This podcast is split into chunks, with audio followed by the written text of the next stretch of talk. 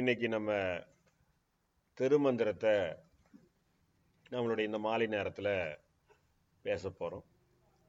இந்த திருமந்திரங்கிறது என்ன, திருமந்திரத்துடைய தன்மைகள் என்ன அப்படிங்கிறத கொஞ்சம் ஓரளவு விளக்கமாக நம்ம தெரிஞ்சுக்கிட்டு அதுக்கப்புறம் இன்றைய கருத்து பகிர்தல் கொடுக்குண்டான சத் சங்கத்துக்குள்ளே நம்ம போகலாம். முக்கியமாக திருமந்திரம் அப்படிங்கிறத வரலாற்று ரீதியாக எத்தனையோ விஷயங்கள் எல்லாம் பல்வேறு காலகட்டத்தில் நான் உங்களுக்கு விளக்கியிருக்கிறேன். பட் அடிப்படையில் திருமந்திரங்கிறது நம்ம ஒவ்வொரு தனி மனிதனும் தன்னுடைய வாழ்க்கையில் அவங்க அடுத்த நிலைக்கு போகிறதுக்காக தெரிஞ்சுக்க வேண்டிய ஒரு சூழல் அப்படின்னு சொல்லலாம். ஒரு மனிதன் தன்னுடைய வாழ்க்கையில் அவன் உயர் மனித நிலைக்கு போகணும் அப்படின்னு சொல்லக்கூடிய ஒரு எண்ணம் ஒருத்தனுக்கு இருக்குதுன்னா, அந்த உயர் மனித நிலைக்கு போகிறதுக்கு திருமந்திரங்கிறது ஒரு வகையான ஒரு பாட புத்தகம் மாதிரின்னு சொல்லலாம். அதாவது நம்ம ஆங்கிலத்தில் மேனுவல் புக்குன்னு சொல்லுவாங்க. இதை பயன்படுத்தி இது எப்படி செயல்படுதுன்னு தெரிஞ்சுக்கலாம், ஒரு கருவி அப்படிங்கிறது மாதிரி. இந்த திருமந்திரத்தை தெரிஞ்சுக்கிறதன் மூலமாக நம்ம பல்வேறு வகையான ஒரு மேம்பாடு அடையிறதுக்கான பாதைகளை ஒன்றாக தொகுத்து கொடுக்கப்பட்டிருக்கிறது தான் இந்த திருமந்திரத்தோட அடிப்படை. இப்போ திருமந்திரத்தை எடுத்துக்கிட்டோம்னா அதில் எல்லா விதமான தன்மைகளும், அதாவது எல்லா விதமான தன்மைகள்னு சொல்கிறது அது விளக்கமாக உங்களுக்கு சொல்லணும்னா, ஒருத்தர் துறவு செய்கிறது எப்படி அப்படிங்கிறது அதில் போட்டிருக்கு. ஒரு குழந்தை எப்படி கரு உருவாகுது அப்படிங்கிறது அதில் போட்டிருக்குது. அதே நேரத்தில் ஒருத்தருக்கு எப்படி இறந்ததுக்கப்புறம் சமாதி செய்யணும் அப்படிங்கிறத போட்டிருக்கு. ஒருத்தர் எப்படி யோகத்தை பயன்படுத்தணும் அப்படின்னு போட்டிருக்கு. அதே நேரத்தில் ஒருத்தருக்கு எப்படி பக்தியை பயன்படுத்தணும் அப்படிங்கிறது போட்டிருக்கு. அப்படின்னு ஒருத்தர் துறவு செய்கிறத பற்றியும் போட்டிருக்கு, ஒருத்தர் எப்படிப்பட்ட ஒரு சிறந்த மன வாழ்க்கையில் வாழணுங்கிறதையும் போட்டிருக்குன்னு எல்லா விதமான தன்மைகளையுமே உள்ளடக்குனது தான் திருமந்திரம். இந்த திருமந்திரத்தில் இதுதான் இருக்குது அது இல்லை அப்படின்னு வேற்றுமைப்படுத்தி பார்க்க முடியாது. திருமந்திரங்கிறது ஒரு பல்பொருள் அங்காடி மாதிரி. ஒரு டிபார்ட்மெண்டல் ஸ்டோருக்குள்ளே போனோம்னா உங்களுக்கு என்ன வேணுமோ அது மட்டுமே, அந்த பொருள் மட்டுமே அங்கே வச்சுருக்க மாட்டாங்க. அதுக்காக தான் அதை டிபார்ட்மெண்டல் ஸ்டோர்னு சொல்கிறேன். உங்களுக்கு என்ன பொருள் வேணுமோ அந்த பொருள் வெவ்வேறு தலைப்புகளில் வெவ்வேறு பிராண்டில் வச்சுருப்பாங்க. அதில் உங்களுக்கு எது பிடிச்சதோ அதை நீங்கள் தேர்ந்தெடுத்துக்கலாங்கிறது தானே. அதுக்காக தானே எல்லோரும் பல்பொருள் அங்காடிக்கு போகிறாங்க. இல்லைன்னா ஒரு கடையில் போய் அந்த பொருள் வேணும்னு கேட்டால் அவங்க என்ன வச்சுருக்காங்களோ அந்த ஒரே ஒரு விஷயத்தை கொடுப்பாங்க, அதை நம்ம வாங்கிட்டு வந்துடலாம். ஆனால் இந்த மாதிரியான ஒரு பெரிய கடைக்கு போகிறதோடைய அவசியம் என்ன ஆகுதுன்னு கேட்டிங்கன்னா, அவங்க நம்மளுடைய அவசியத்தையும் தாண்டி எத்தனையோ சாய்ஸஸ் வச்சுருப்பாங்க. நம்ம வேணும்னா நம்மளுக்கு விருப்பப்படுறதை எடுத்துக்கலாம், இல்லைனாலும் அங்கே நம்மளுக்காக வேறு சில ஆப்ஷனும் காத்திருக்குங்கிறது போல் திருமந்திரத்தை பொறுத்த வரைக்கும் ஆன்மீக ரீதியாக இருக்கிறவங்க உள்ளே வந்தாங்கன்னா அவங்களுடைய தேவையை போக எத்தனையோ விஷயங்கள் அங்கே கொட்டி கிடக்கும் அப்படின்னு சொல்ல முடியும். திருமந்திரத்துக்கு மட்டும்தான் அந்த மாதிரியான செயல்பாடுகள் இருக்குது. திருமந்திரம் நம்ம பாருக்கு மேலோட்டமாக பார்க்குறவங்க என்ன செஞ்சுட்டாங்க, திருமூலர் அப்படின்னு ஒருத்தர் எழுதின திருமந்திரங்கிறது இது ஒரு சித்தர்கள் எழுதின நூல், சிவனை பற்றினி எழுதின நூல் அப்படின்னு ஒரு குறிப்பிட்ட வரையறைக்குள்ளே அதை அடக்கிறதுக்கு முயற்சி செய்கிறாங்க. ஆனால் அடிப்படையில் அந்த திருமந்திரம் அப்படின்னு சொல்லக்கூடிய ஒரு விஷயத்தை எடுத்துக்கிட்டோம்னா அது ஒரு குறிப்பிட்ட லெவலில் இருக்கக்கூடிய மனிதர்களுக்கு மட்டும் கிடையாது. சாதாரண மனிதர்கள் அதை படிச்சுட்டு கூட அதை தெரிஞ்சுக்கலாம், உயர தன்மைக்கு போகக்கூடிய மனிதர்கள் தெரிஞ்சுக்கலான்னு எப்போவுமே எல்லாத்தையும் உள்ளடக்குனது தான் திருமந்திரம்னு சொல்லலாம். திருமந்திரத்தில் இது மட்டும்தான் இருக்குது, இவ்வளோதான் செய்ய முடியும் அப்படிங்கிற அந்த கட்டாயமோ கட்டமைப்போ அங்கே கிடையாது. லிமிட்டேஷனே இல்லை, அப்படி எல்லை இல்லாமல் விரிஞ்சு கிடக்கிறது தான் திருமந்திரத்தோடைய ஒரு பெரிய விஷயமே. சில நேரங்களில் அந்த எல்லையற்ற தன்மையில் இருக்கக்கூடிய ஒரு பெரிய விஷயம் என்ன சொல்லலாம், நம்ம அள்ள குறையாதது தான் எல்லையற்றதுன்னு சொல்லிடலாம். அதே நேரத்தில் குறையாத சொல்லணும்னா என்னன்னா, அடிப்படையான மனிதர்கள் அது போகும்போது அவங்களுக்கு இதில் இவ்வளோ விஷயம் இருக்குதா, இத்தனை விஷயங்களை நம்ம படிக்கணுமா, இத்தனை விஷயங்களை தெரிஞ்சுக்கணுமா அப்படிங்கிற மாதிரி ஒரு அயற்சி உண்டாகிறதுக்கு வாய்ப்பு இருக்குது அப்படிங்கிறத நம்ம சொல்ல முடியும். அப்போ முழுமையாக திருமந்திரத்தை தெரிஞ்சுக்கிட்டு சில பேரெல்லாம் சொல்லுவாங்க, அந்த திருமந்திரத்தை ஃபுல்லாகவே நாங்கள் ஒரு விளக்க உரையாக ஒரு பெரிய புத்தகமாக போட்டு கொடுத்தா நாங்கள் வீட்டில் போய் படிச்சுக்குவோம் அப்படிங்கிறத சொல்லுவாங்க. ஸோ நிறைய புத்தகங்கள் அந்த மாதிரி இருக்குது. ஆனால் என்ன, அதையெல்லாம் எடுத்து தலகாணி மாதிரி வச்சு வேணால் தூங்கலாமே தவிர மொத்தமாக வச்சு படிக்கலாம் முடியாது. எப்போவுமே திருமந்திரம் நம்மளுடைய அனுபவத்துக்குள்ளே வந்தால் தான் அதை படிக்க முடியும். திருமந்திரத்தை படிக்கிறதுக்குன்னு ஒரு மனநிலை வரணும் அப்படின்னு சொல்லலாம். மனநிலைனா அதுக்கு தனியாக ஒரு மனநிலை வரணுமா, அதுக்குன்னு ஒரு மூடு வரணுமா அப்படின்லாம் நாம் சொல்ல வரல. உங்களுக்கு தேடல்ங்கிற ஒரு மனநிலை வரணும். ஸோ தேடல்ங்கிற மனநிலை இருந்தால் தான் திருமந்திரம் படிக்க முடியும். அது இல்லாமல் நான் டெய்லி வந்து நான் திருமந்திரம் படிக்கிறேன், ஒரு 3058 திருமந்திரத்தை நான் மனப்பாடமாக சொல்லுவேன் அப்படின்னு எது வந்து எந்த மாதிரியான ஒரு பெரிய சக்தி நமக்கு இருந்தாலும் அது பயன்படாது அப்படிங்கிறது தான் ரியாலிட்டி. அப்போ அந்த திருமந்திரத்துடைய தன்மைகளில் ஒவ்வொருத்தரும் ஒவ்வொரு வகையான வழிபாதைகள் இருக்கிறவங்க யாராக இருந்தாலும் திருமந்திரத்தால் அவங்களால என்ன செஞ்சுக்க முடியும், தொடர்பு கொள்ள முடியும் அப்படின்னு சொல்லலாம். திருமந்திரத்துடைய ஆரம்பத்தில் 9 தந்திரங்கள் இருக்குது. அதில் ஆரம்பத்தில் பாயிரம்னு சொல்லக்கூடிய சில 100 பாடல்கள் இருக்குது. முதல் தந்திரத்துடைய ஆரம்பத்தில் திருமூலர் தன்னை பற்றியே சொல்லிக்கிற மாதிரி, அவர் எங்கிருந்து வந்தார், என்ன பண்ணார், அவர் ஏன் திருமந்திரம் எழுதினார் அப்படிங்கிற காரணத்தையெல்லாம் அவர் வந்து விளக்குறார். அவர் வந்து திருமந்திரத்தை எப்படி எழுதுறாரு அப்படின்னு கேட்டிங்கன்னா, அவர் வந்து கைலாயத்தில் சிவனோட வாழ்ந்துட்டு இருக்கிறார். புரியுதுங்க, சிவனோட அவர் வாழ்ந்துட்டு இருக்கும் பொழுது அந்த சிவனு கூட இருக்கக்கூடிய ஒரு நம்மளுடைய சிவனுடைய புராணங்களில் சொல்கிறாங்க இல்லையா, அது போல் சிவனுக்கு கூட வந்து பார்த்திங்கன்னா பூதகணங்கள் எல்லாம் இருக்கும். அதுக்கப்புறம் ரிஷிகள் எல்லாம் இருப்பாங்க, ரிஷிகளும் பூதகணங்களும் சேர்ந்து அந்த மாதிரியான ஒரு உயர் தன்மையில் அவர் வாழ்ந்துட்டுருக்கிறார், கைலாயத்திலேயே வாழ்ந்துட்டுருக்கிறார். அப்போ அவர் என்ன செய்கிறாரு அப்படின்னு கேட்டிங்கன்னா, அவருடைய இறைவனுடைய நடனத்தையும் திருக்கூத்தையும் பார்க்குறதுக்காக அவர் வந்து தென் திசையை நோக்கி பயணிக்கிறார். அப்போ தென் திசையை நோக்கி பயணிக்கும் பொழுது அங்கே வந்து ஒரு இடையன் ஒருத்தர் வந்து மாடுகளையெல்லாம் ஓட்டிக்கிட்டு இருக்கக்கூடிய ஒருத்தர் வந்து இறந்து போய் கிடக்கிறாரு. அப்போ மாடுகள்லாம் வந்து கவனிப்பாரற்று அது அவருடைய உடலை சுற்றி நின்றுக்கிட்டு இருக்கு, எப்படி மேற்கொண்டு வீட்டுக்கு போகிறது அப்படின்னு தெரியாமல் உட்காந்துருக்கு. அப்போ அந்த இடையன்னு சொல்லக்கூடிய மூலன்னு சொல்லக்கூடியது தான் அந்த ஆளுடைய பேர். அந்த மூலனுடைய உடம்புக்குள்ளே இவர் பூந்துக்கிறார். அப்போ ஆக்சுவலாக சொல்லப்போனால் அவர் கைலாயத்திலேருந்து வரும்போது அவருக்கு உடம்பு கிடையாது, அதை தான் நம்ம இங்கே தெரிஞ்சுக்கணும். அவர் ஆகாய மார்க்கமாக வந்துக்கிட்டு இருக்கிறாரு, அப்போ உடம்பே இல்லாமல் வந்துக்கிட்டு இருக்கிறாரு, ஒரு உயிர் வடிவத்தில் வந்துக்கிட்டு இருக்கிறாரு. ஏன்னா இப்போ அந்த மூலனோட உடம்புக்குள்ளே இவர் போயிட்டாருன்னா இவர் உடம்பு எங்கேயாவது ஒரு இடத்துல வச்சிருக்கணும் இல்லையா, அப்படி இல்லாமல் நேரடியாக அந்த மூலனோட உடம்புக்குள்ளே இவர் போய்க்கிறார். இதையெல்லாம் அவருடைய ஆரம்பத்தில், திருமந்திரத்துடைய ஆரம்பத்தில் அதையெல்லாம் அவரே சொல்கிறார், வேற யாரும் சொல்லலை. மூலர் அப்படி பண்ணார் இப்படி பண்ணார், அவரே சொல்கிறார் நான் இப்படி தான் பண்ணேன் அப்படின்னு. அப்போ அந்த முன்னாடி இருக்கக்கூடிய அந்த பாயிரத்தில் அதையெல்லாம் எழுதிட்டு வரலாறு மாதிரி, சுய வரலாறு மாதிரி எழுதுறாரு. அதுக்கப்புறம் நான் எழுந்திருந்துச்சு பார்த்தா மாடுகள்லாம் என்னையை சுற்றி நின்று வழிகாட்ட சொல்லிச்சு, நான் போய் அந்த மாடு அந்தந்த இடத்துல போய் விட்டுட்டு வழிகாட்டிட்டேன். இப்போ நான் இந்த உடம்பை பயன்படுத்தி அந்த இருக்கிறவங்க எல்லாத்துக்கிட்டையும் சொல்லிட்டேன், இது அந்த ஆள் இறந்து போயிட்டான், இது நான் வேற அப்படின்னு சொல்லிட்டேன் அப்படின்னு சொல்லி அந்த இதை வந்து அவர் விளக்குறார். இப்போ எதுக்கு சொல்ல வர அப்படின்னு கேட்டால், அவர் என்ன செய்கிறாரு அப்படின்னு கேட்டிங்கன்னா, திருமந்திரத்தை இந்த மாதிரி தான் அவர் எழுதுறார். என்ன செய்கிறாரு, அவருக்கு எப்போல்லாம் ஒரு இறந்த உடல் கிடைக்குதோ அந்த உடலுக்குள்ளே புகுந்து கொஞ்ச நாள் வாழ்கிறார், அதுக்கப்புறம் அது இன்னொரு உடம்புக்குள்ளே போகிறாரு, அங்கே வாழ்கிறாருன்னு பல்லாயிரக்கணக்கான வருடங்கள் அப்படி வாழ்கிறார். அப்போ திருமூலருடைய தன்மை எப்படி இருக்குது அப்படின்னா, அவர் வந்து அந்த உடம்புக்குள்ளே வர்றதுக்கு ஒரு முயற்சி எடுத்து அந்த உடம்பை ஒரு கருவியாக்கிக்கிறார். கருவியாக்கி இப்போ நம்ம ஒரு ஃபோனில் வந்து, இப்போ இருக்கிற நவீன காலத்தில் நம்ம செல்ஃபோனில் வந்து சிம் கார்டு போட்டு பேசுகிறோம், இன்னொரு ஃபோன் வாங்கினோன்னு இதில் இருக்கிற சிம் கார்டை உருவிட்டு அதில் போட்டு பேசுகிறோங்கிற மாதிரி அவர் உயிரை என்ன பண்ணிக்கிட்டே இருக்கிறார், ஒவ்வொரு உடம்புக்குள்ளேயா அவர் டிரான்ஸ்ஃபார்ம் பண்ணிக்கிட்டே இருக்கிறார். அந்த உடம்பு பயன்படாமல் போனோன்னு அதை தூக்கி போட்டு இன்னொரு உடம்புக்குள்ளே போகிறார். ஆனால் எப்போ போனாலும் அவர் என்ன செய்கிறாரு, நான் அந்த மூலனாக இருக்கேன், அந்த மாடு மேய்க்கிறவனாக இருக்கிறேன்னு அதில் போய் அவர் அட்டாச் ஆகிக்கிறது இல்லை. எந்த உடம்புக்குள்ளே போனாலும் அவர் தெளிவான ஒரு தெளிவிலேயே விழிப்புணர்விலேயே இருக்கிறார்.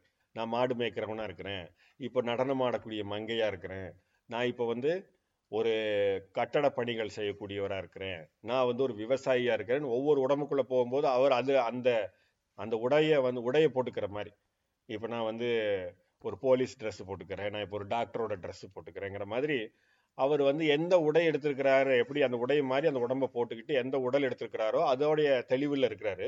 அதே நேரத்தில் அவர் எதுக்காக அந்த உடம்பை எடுத்துக்கிட்டாரோ அந்த பணியை செஞ்சுக்கிட்டு இருக்கிறார். அப்போ வருடத்துக்கு ஒரு முறை தான் வந்து ஒரு திருமந்திரத்தை அவர் கொடுக்குறாரு. அவர் திருமந்திரத்தை எப்படி கொடுக்குறாருன்னா, இறைவனுடைய நடனத்தை சிதம்பரத்தில் அவர் பார்க்குறாரு. அந்த ஞான கூத்தை அவர் பார்க்கும்போது, இந்த திருஞான கூத்துன்னு சொல்லக்கூடிய இறைவனுடைய அந்த நடனத்தை பார்க்கும்போது அதில் ஒரு தாளம் வருது. அந்த தாளத்தை வந்து அடிப்படையாக வச்சுக்கிட்டு அவர் திருமந்திரத்தை எழுதுறாரு. அப்போ அந்த திருமந்திரத்தை எழுதக்கூடிய தன்மை வரும்போது அந்த ஒரு வருடத்துக்கு அவர் என்ன செய்கிறாருன்னா, அதை மனதுக்குள்ளே உருவகப்படுத்தி அதை வந்து ஒரு தாய் வந்து தன்னுடைய கருவை சுமப்பது போல ஒரு வருடத்துக்கு சுமக்கிறாரு. சுமந்து அந்த திருமந்திரத்தை வந்து வருடத்துக்கு ஒரே ஒரு முறை மட்டும் வெளிப்படுத்துகிறார். இது மாதிரி அவர் 3088 திருமந்திரங்கள் வெளியிட்டு இருக்கிறதா சொல்கிறாங்க. அப்போ ரொம்ப சுமாராக சொல்லணும்னாலும் அவர் ஒரு 3000 வருஷம் வாழ்ந்திருக்கிறாரு அப்படின்னு நம்ம சொல்லலாம். வருஷத்துக்கு ஒரு திருமந்திரம் தானே அவர் வெளியிடுறார். அப்போ 3000 வருஷம் அவர் வாழ்ந்திருக்கிறாருன்னா திரும்பவும் இப்போ உங்களுக்கு தெளிவான அடிப்படை புரிஞ்சிருக்குன்னு நினைக்கிறேன். அவர் ஒரே உடம்புல 3000 வருடம் வாழல. அவர் விருப்பம் போது என்ன செஞ்சுக்கிறாரு, உடம்பை மாற்றிக்கிட்டே இருக்கிறார். ஆனால் எப்போ எந்த உடம்பு எடுத்தாலும் அவருக்குள்ளே இருக்கிற ஒரு தெளிவு என்னென்னா, நான் திருமந்திரம் இந்த வருஷம் இப்படி எழுத போனேன் அப்படின்னு. அப்போ நம்ம திருமந்திரம் எப்போ ஒவ்வொரு வருடமும் அவர் வெளியிடுறாரு, ஒவ்வொரு திருமந்திரத்தையும் அவர் எப்போ ஒவ்வொரு வருஷமும் வெளியிடுறாருன்னு பார்த்தா, அவர் மார்கழி மாதம் பௌர்ணமி அன்னைக்கு தான் அந்த திருமந்திரத்தை அவர் வெளியிடுறார். அப்போ மார்கழி மாதம் வரக்கூடிய பௌர்ணமி அன்னைக்கு அவர் தன்னை வெளிப்படுத்திக்கிறாரு, அந்த திருமந்திரத்தை அவர் வெளியிடுறாரு. அப்போ அது வரைக்கும் அவருக்கு அவருடைய கர்ப்பத்தில் இருந்த திருமந்திரம் பிறப்பு எடுக்குதுங்கிற மாதிரி. அப்போ அவருடைய அந்த 3088 திருமந்திரத்தையும் அவர் ஒவ்வொரு மார்கழி பௌர்ணமி அன்னைக்கும் தான் அது நம்மளுக்கு கொண்டு சேர்க்குறாரு.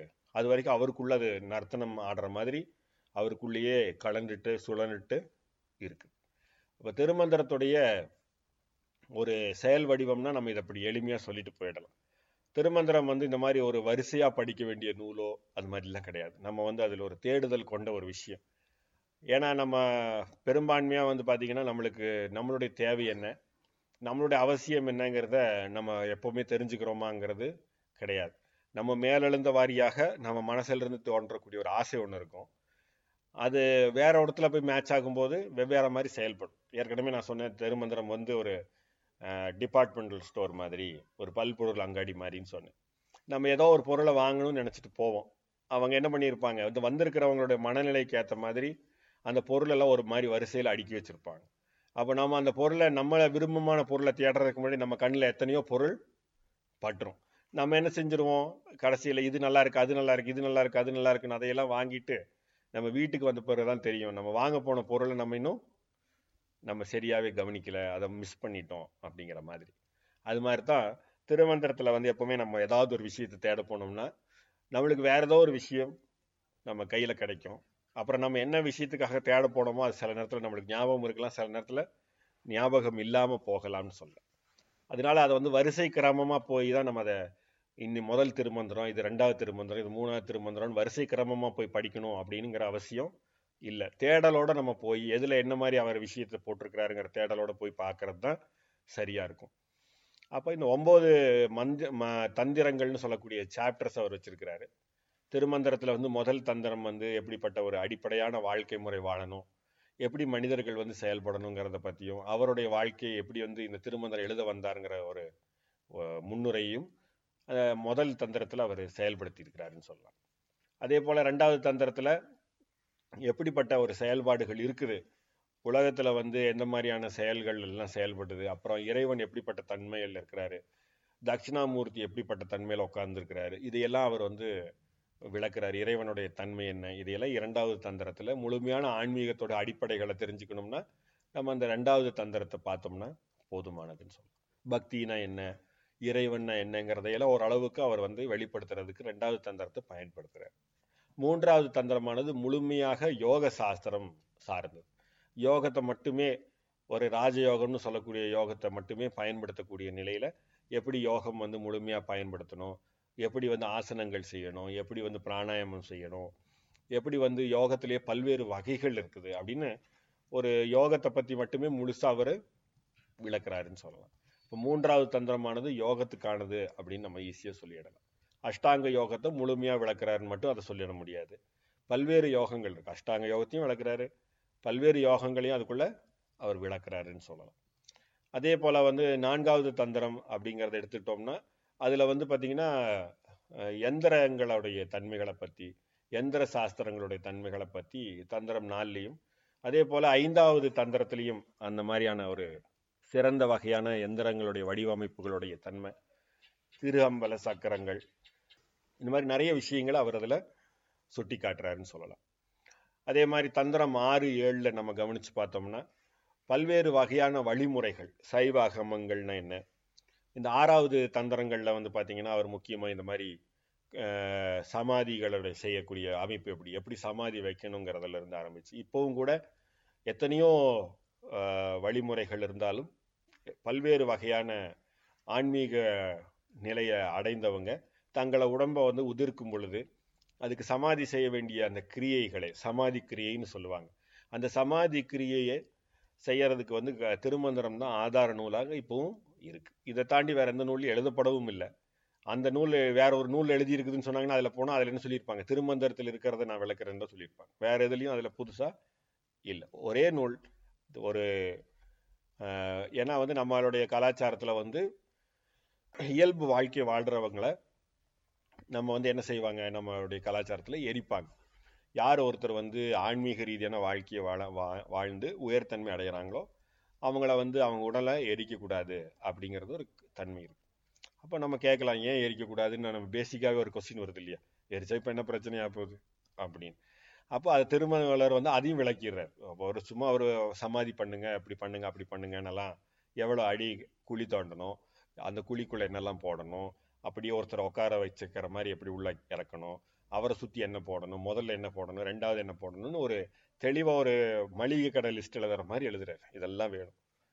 அப்போ நம்ம கேட்கலாம், இதுக்கு எதுக்கு இங்கே இவ்வளோ கஷ்டப்பட்டு இப்படி பண்ணணும், பேசாமல் நம்ம வழக்கமாக இப்போலாம் தான் அட்வான்ஸாகி எலக்ட்ரிக்கலாக வந்துருச்சு. ஒரு பட்டனை போட்டோம்னா அடுத்த ஒரு 10 நிமிஷத்தில் சொம்பில் தந்துட போகிறாங்க. இதுக்கு போய் இவ்வளோ ப்ராசஸ் பண்ணணுமா அப்படின்னா அதுக்கும் அவர் விளக்குறார். ஒருத்தரை வந்து அந்த மாதிரி உயர்நிலை அடைஞ்ச ஒருத்தரை நம்ம வந்து சமாதி செய்யாமல் போனோம்னா நம்மளுக்கு என்ன நிகழும், அதனால நம்ம என்ன கிடைக்கும், நம்ம அதனால என்ன ஒரு பாதிப்பு உள்ளாக்குவோம் அப்படின்னு சொல்கிறார். அவர் என்ன சொல்கிறாருன்னா, அது வந்து ஒரு ஆன்மீக ரீதியாக ஒருத்தர் இருக்கிறாங்கன்னா ஆன்மீக ரீதியாக இருக்கிறவங்க வந்து ஒரு அவங்களோட உடம்பே ஒரு கோவில் மாதிரி. அப்போ அந்த கோவிலுடைய தன்மைகளை நம்ம வந்து மேம்படுத்தணுமா இல்லை அதை அப்படியே நம்ம வந்து தீ வச்சு கொளுத்திடணுமா அப்படின்னு நீங்கள் தான் முடிவு பண்ணணும். அந்த கோவில் அப்படியே பாதுகாத்தோம்னா நம்மளுக்கு என்ன கிடைக்க போகுது, அதுலேருந்து நம்மளுக்கு நன்மை கிடைக்க போகுது. அப்போ நம்ம வந்து அந்த கோவிலை எரியூட்டிட்டோம்னா நம்மளுக்கு எங்கே நன்மை கிடைக்க போகுது, இதுதான் நம்ம தெரிஞ்சுக்க வேண்டிய விஷயம். அப்புறம் அவர் சொல்கிறார், இந்த மாதிரி என்னென்ன விளைவுகள் நடக்கும். ஒரு ஒரு நிறைய காலகட்டத்தில் என்ன செஞ்சிருவாங்க அப்படின்னா, இந்த மாதிரி ஆன்மீக உயர்நிலை இருக்கிறவங்க தங்களை வெளிப்படுத்திக்காமல் ஆன்மீக உயர்நிலையில் இருக்கிறவங்க கூட இருப்பாங்க இல்லையா. அப்போ நம்ம சில பேர் வந்து நாங்கள் ஆன்மீகத்தில் இருக்கிறோன்னு சொல்லிக்கலாம், நம்ம வந்து ஒரு ஆன்மீகவாதின்னு சொல்லிக்கலாம், இல்லைன்னா சாமியார்னு சொல்லிக்கலாம். சில பேர் வந்து பார்த்திங்கன்னா அதையெல்லாம் வெளிக்காட்டாமல் இயல்பான வாழ்க்கையில் வாழ்ந்துக்கிட்டு இருப்பாங்க. அப்போ அந்த இயல்பான வாழ்க்கையில் வாழ்ந்துக்கிட்டு இருக்கிறவங்கள கூட சில பேர் என்ன செஞ்சிடலாம், தவறுதலாக இந்த நடைமுறைக்கு கொண்டு வராமல் சமாதி முறைக்கு கொண்டு வராமல் எரிச்சிடலாம் இல்லைங்களா. அப்போ அந்த மாதிரி எரிச்ச அந்த தன்மைகளால் என்ன விளைவுகள் நடக்கும் அப்படிங்கிறதையெல்லாம் வந்து அவர் ரொம்ப தெளிவாக திருமூலர் விளக்குறார். அதனால இதெல்லாம் ரொம்ப சுவாரஸ்யமான விஷயம். இந்த 5வது தந்திரம், 6வது தந்திரம், 7வது தந்திரத்துல எல்லாம் இந்த சைவ மார்க்கம்னா என்ன, அதாவது இறைவனை வழிபடக்கூடிய வழிமுறைகள் என்ன. நம்ம சைவம்னா இப்போ ஒரு மதமாக மனசில் வச்சுக்கிறோம். ஆக்சுவலாக சொல்லப்போனால் அது எப்படிப்பட்ட ஒரு வழிமுறைகள்னா என்ன, மேலும் வந்து 8, 9 தந்திரங்களில் ஒரு லிங்கம்னா என்ன. நம்மளுக்கு நம்ம நிறைய பேர்த்துக்கு லிங்கம்னா நம்ம என்ன நினைக்கிறோம், ஒரு சிவலிங்கம் அப்படின்னு நம்ம நினைக்கிறோம். அப்போ அந்த சிவலிங்கத்தோடைய தன்மைகளை தாண்டி நம்ம யோசித்து பார்க்குறது அப்படின்னா எது சிவலிங்கம்னா என்ன அப்படிங்கிறதெல்லாம் நம்ம பெரிய அளவுக்கு ஒரு டிஸ்கஷன்ஸ் எல்லாம் போகுது. ஸோ அவர் திருமூலர் வந்து எல்லாத்தையுமே அவர் லிங்க வடிவத்தில் பார்க்க சொல்கிறார். அவர் என்ன சொல்கிறாரு அப்படின்னா, நீங்கள் லிங்கம்னு நினைக்கிறது கோவிலில் வைக்கிற சாமி வச்சுருக்கிற லிங்கம் மட்டும்தான் நீங்கள் நினச்சிருக்கலாம், அப்படி கிடையாது. இது லிங்கம்ங்கிறது பல்வேறு வகையான வடிவத்தில் இருக்குது. அவர் வந்து என்ன சொல்கிறாரு அப்படின்னு கேட்டிங்கன்னா, ஒரு தாவரத்தை பார்த்தீங்கன்னா, அந்த ஒரு மலையை பார்த்தீங்கன்னா அந்த மலையை சுற்றி ஏகப்பட்ட தாவரங்கள் இருக்குது. அப்போ அந்த மலையே வந்து பார்த்திங்கன்னா ஒரு லிங்க வடிவத்தில் இருக்குது. இன்னும் கொஞ்சம் பின்னோக்கி போய் பாருங்கன்னு அது எல்லாமே ஒரு தியான வடிவத்தில் செய்ய சொல்கிறார். ஒரு சின்னதாக ஒரு லிங்கத்தை பாருங்கள், அந்த லிங்கத்திலிருந்து கொஞ்சம் பின்னோக்கி போய் பார்த்தீங்கன்னா அந்த லிங்கம் இருக்கிறதே ஒரு மலையில் இருக்குது, அந்த மலையே லிங்கமாக இருக்குது. இன்னும் கொஞ்சம் பின்னோக்கி பாருங்கள், இந்த பூமியே ஒரு லிங்க வடிவத்தில் இருக்குது. இந்த மேகங்கள்லாம் வந்து அது மேலே போட்டிருக்கிற திருநீர் மாதிரி இருக்குதுன்னு அவர் அப்படியே நம்மளை ஜூம் அவுட் பண்ணி இப்போ இருக்கிற காலத்தில் நம்மெல்லாம் அனிமேஷனில் பார்க்குற மாதிரி திருமூலர் வந்து அப்படியே தாவர லிங்கம்னு சொல்கிறாரு. அதுக்கப்புறம் வந்து இந்த மாதிரி பூமியே லிங்கம்னு சொல்கிறாரு. அதுக்கப்புறம் இந்த பிரபஞ்சமே ஒரு லிங்கம்னு சொல்கிறார். அப்படியே ஜூம் அவுட் பண்ணிகிட்டே போயிட்டு திருப்பி ஜூம் அவுட் பண்ணிகிட்டே வந்து இந்த மாதிரி லிங்கத்தை நம்ம முன்னாடி இருக்கிற லிங்கம் பாருங்கள், அந்த லிங்கத்தை பார்க்குற நீங்களே ஒரு லிங்கத்தின் வடிவத்தில் இருக்கிறீங்க பாருங்கள் அப்படின்னு எல்லாத்தையுமே அவர் வந்து லிங்கத்தோட அசோசியேட் பண்ணுறார். அப்போ அது மாதிரி திருமூலர் வந்து அவர் செஞ்ச வழிமுறைகளில் பல்வேறு வழிமுறைகளில் ஒவ்வொரு தந்திரமாக அவர் வந்து சாப்டராக எழுதி வச்சிருக்கிறாரான்னா இது படித்த பிறகு தான் அது படிக்கணும், அது படித்த பிறகு தான் இப்படி படிக்கணும்னு ஒரு வழிமுறையாக எழுதி வச்சிருக்கிறாரான்னா கிடையாது. தான் திரும்ப சொல்ல நான் 3000 பாடலை கையில் வச்சுக்கிட்டு எனக்கு லிங்கத்தை பற்றி தெரிஞ்சுக்கணும்னா நான் முதல் சாப்டர்லேருந்து வரணும்னு அவசியம் இல்லை. நான் 6-7 தந்திரத்துக்கு நேரடியாக போயிடலாம். அதே மாதிரி குருவை பற்றி தெரிஞ்சுக்கணும், குருவோடைய தன்மைகளை தெரிஞ்சுக்கணும் அப்படிங்கும்போது அவர் 8வது 9வது தந்திரத்தில் நேரடியாக பல்வேறு வடிவத்தில் சொல்லிடுறாரு. அப்போ நான் முதல்லேருந்தே அதை ஆரம்பித்து போகணும்னு அவசியம் இல்லை அப்படின்னு சொல்லலாம். அப்போ இந்த மாதிரி திருமந்திரத்துடைய தன்மைகளை நம்ம வந்து அணுகிற முறை வந்து தேடலோடு அணுகுனா போதுமானது அப்படிங்கிறத நம்ம சொல்கிறோம். நம்ம டெய்லி டே டு டே லைஃப்பில் நம்ம வந்து திருமந்திரத்தை எத்தனையோ வகையில் பயன்படுத்திகிட்டு இருக்கோம். அதெல்லாம் திருமந்திரம்னே தெரியாமல் சொல்லிடுங்க. ஏன்னா திருமந்திரத்தில் சில வார்த்தைகளை அவர் பயன்படுத்தி இருக்கிற வார்த்தைகள் ரொம்ப சக்தி வாய்ந்த வார்த்தைகள். அதுதான் திரும்பவும் சொல்ல வரேன். திருமந்திரத்தை வந்து ஆன்மீக நூலாக பார்க்காம, திருமூலர் ஒரு பெரிய ஒரு உயர்நிலையில் இருந்தவருங்கிறதெல்லாம் பார்க்காம சாதாரணமாக அதை பார்த்தோம்னாலும் கூட அந்த திருமந்திரம் உருவாக்கின வகை வடிவம் கட்டமைப்பு அதை வந்து செய்யுள் வடிவத்தில் உருவாக்கியிருக்கிறாங்க. அந்த செய்யுளில் வந்து பார்த்திங்கன்னா இதை உருவாக்குறதுக்குன்னு ஒரு இலக்கண முறை இருக்குது, ஒரு ரூல்ஸ் அண்ட் ரெகுலேஷன்ஸ் இருக்குது. அதுக்கு யாப்பு இலக்கணம்னு பேர் தமிழ். அந்த யாப்பு இலக்கணத்தை எடுத்துக்கிட்டிங்கன்னா அதில் வந்து வெண்பான்னு சொல்லக்கூடிய ஒரு வடிவத்தில் தான் இது உருவாக்கப்பட்டிருக்கு. ஸோ 3 முழு அடிகளும் அதுக்கப்புறம் ஒரு 3/4 அடியும் இருக்கும். அப்படின்னா அதுக்கு வெண்பான்னு பேர். அப்போ ஒரு 3 அடிகள் முழுமையான இருக்கிறதுலையும் எத்தனை வார்த்தைகள் இருக்கணும்னு ஒரு கட்டாயம் இருக்குது. நீங்கள் 3 வரிகள் போடணும்னு சொல்லிட்டு அதில் 25 வார்த்தை, அதில் 30 வார்த்தையெல்லாம் சேர்த்திக்கூடாது. அப்போ அதில் வந்து அதிகபட்சம் இவ்வளவு வார்த்தைகள் தான் இருக்கணும், ஒரு அடிக்கு குறைஞ்சபட்சம் 4 வார்த்தைகள் தான் இருக்கணும், ஒரு அடிக்கு குறைஞ்சபட்சம் 6 வார்த்தைகள் தான் இருக்கணும்னு ஒரு ரெஸ்ட்ரிக்ஷன் இருக்கும். அதே போல் கடைசியாக 3/4 அடி தான் இருக்கணும். முதல் 3 முழு அடியாக இருந்துச்சுன்னா கடைசியாக இருக்கிறது 3/4 அடியாக இருக்கணும். அப்படிங்கிறது தான் இந்த வெண்பாவுடைய அடிப்படை. அப்போ அந்த வெண்பா இப்படி தான் இருக்கணும் அப்படின்னா அதுக்கு பின்னாடி ஒரு ஃபார்முலாலாம் இருக்குது. நீங்கள்லாம் ஸ்கூல் காலத்தில் படிக்கும்பொழுது, தமிழ் வகுப்பில் படிக்கும்போது ரொம்ப இந்த ஃபார்முலாவெல்லாம் படித்து தான் வெறுத்து போயிருப்பீங்க. அது நேர் நேர் தேமான்னு எல்லாம் சொல்லுவாங்க, கேள்விப்பட்டிருக்கீங்களா? ஸோ அதுதான் யாப்பு இலக்கணத்துடைய அசை சீர் இதெல்லாம் சொல்லக்கூடிய ஒரு வழிமுறைகள். அது சரியான முறையில் சொல்லி தரவங்க இருந்தாங்கன்னா அது மாதிரி ஒரு சுவாரஸ்யமான விஷயம் எதுவும் இருக்காதுங்கிறது வேறு விஷயம். ஆனால் மார்க்குக்காக சொல்லித்தரவங்க அந்த யாப்பு இலக்கணத்தை எடுத்தாங்கன்னா யாருனாலையும் அந்த வகுப்பில் உட்கார முடியாது. அப்போ அதை வந்து அந்த வெண்பாவை எப்படி உருவாக்குறதுங்கிறத நம்ம புரிஞ்சுக்கிட்டோம்னா தான் திருமூலர் என்ன செஞ்சுருக்கிறாருன்னே நம்மளுக்கு ஃபஸ்ட்டு புரியும். இப்போ ஒருத்தருக்கு வந்து பட்டு நூலில் ஒரு முழுமையான ஒரு பட்டு சீலையை நெஞ்சு ஒருத்தர் கையில் நெஞ்சு டிசைனை எல்லாம் கையிலேயே போட்டு நெஞ்சு கையில் கொடுக்குறாருன்னு வச்சுக்கோங்க. இப்போ பட்டுன்னா என்ன, பட்டு நூல்னா என்ன, அதை பற்றியும் தெரியாதவனுக்கு என்ன தெரியாது. அவன் என்ன செய்வான், இது என்னமோ ஜரிகையெல்லாம் வச்சு பண்ணியிருக்காங்க போல் இருக்கு அப்படின்னு தான் அவனுக்கு தெரியும். அப்போ அந்த பட்டு நூலுங்கிறது எங்கிருந்து உருவாக்கப்பட்டுச்சு, எப்படி அவங்க வந்து கையில் அதை நூற்று கொண்டு வந்தாங்க, அந்த நூக்கப்பட்ட நூல் எப்படி வந்து இப்படி மாற்றம் அடைஞ்சு அந்த சேலை டிசைனாக வந்துச்சு, இதையெல்லாம் தெரிஞ்சாதானுங்க அதோட மதிப்பே புரியும். அது புரியாத வரைக்கும் இது சேலையா, இது பக்கத்தில் இன்னொரு மிஷினில் செஞ்ச ஒரு சேலையை கொண்டு வந்து அதே மாதிரி ஜரிகை போட்டதை வச்சாலும் அவங்க என்ன சொல்ல போகிறாங்க, ரெண்டும் ஒன்று தான் போல் இருக்கு அப்படின்னு. அப்போ எதனால வந்து திருமூலர் எழுதுனதை திருமந்திரம்னு சொல்கிறோம்னா அது மந்திரம் அப்படிங்கிற வார்த்தைக்கு எதுக்கு உட்படுது அப்படின்னா அது வெறும் தமிழ் இலக்கண அடிப்படையில் வெண்பா வடிவத்தில் எழுதுனதுனால மட்டும் கிடையாது. அந்த வெண்பா வடிவத்தில் எழுதப்பட்ட அந்த தமிழ் இலக்கணத்தினால மட்டுமே இது மந்திரம் ஆயிடுறது இல்லை. எத்தனையோ நூல்கள் நம்மளுக்கு வந்து இந்த மாதிரியான வெண்பா வடிவத்தில் தமிழில் எழுதப்பட்டிருக்கு. நாலடியார்ன்னெல்லாம் சொல்லுவாங்க, கேள்விப்பட்டிருப்பீங்க. இந்த மாதிரி எத்தனையோ விஷயங்கள் நம்ம வெண்பா வடிவத்தில் இல்லாமல் இல்லவே இல்லை.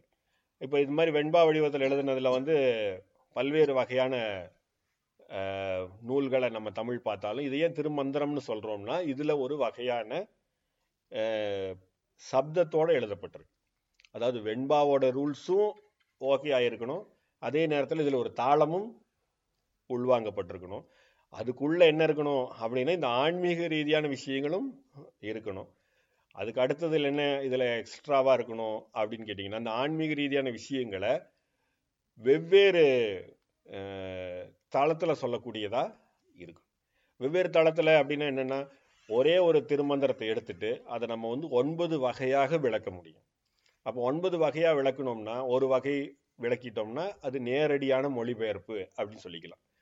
அதுபோல் நம்ம விளக்க ஆரம்பித்து ஒவ்வொரு டைமென்ஷன்ஸில் அதை விளக்கணும்னா அதுக்கு 9 டைமென்ஷன்ஸ் இருக்குது நம்மளுடைய திருமந்திரம், ஒவ்வொரு திருமந்திரத்துக்கும். அப்போ 3000 திருமந்திரம் இருக்குன்னு சுமாராக நம்ம எடுத்துக்கிட்டாலும் கூட அந்த 3000 திருமந்திரத்தை ஒவ்வொன்றுக்கும் 9 வகையான டைமென்ஷன்ஸ் இருக்குது. அப்போ எதுக்கு இதை எக்ஸ்பிளைன் பண்ணுறேன்னா, யாப்பு இலக்கணத்தை தெரிஞ்சுக்கிட்டு வெண்பா வடிவத்தில் உருவாக்குறது மட்டும் இல்லாமல் அதில் ஒரு வகையான தாளத்தை பயன்படுத்துறது.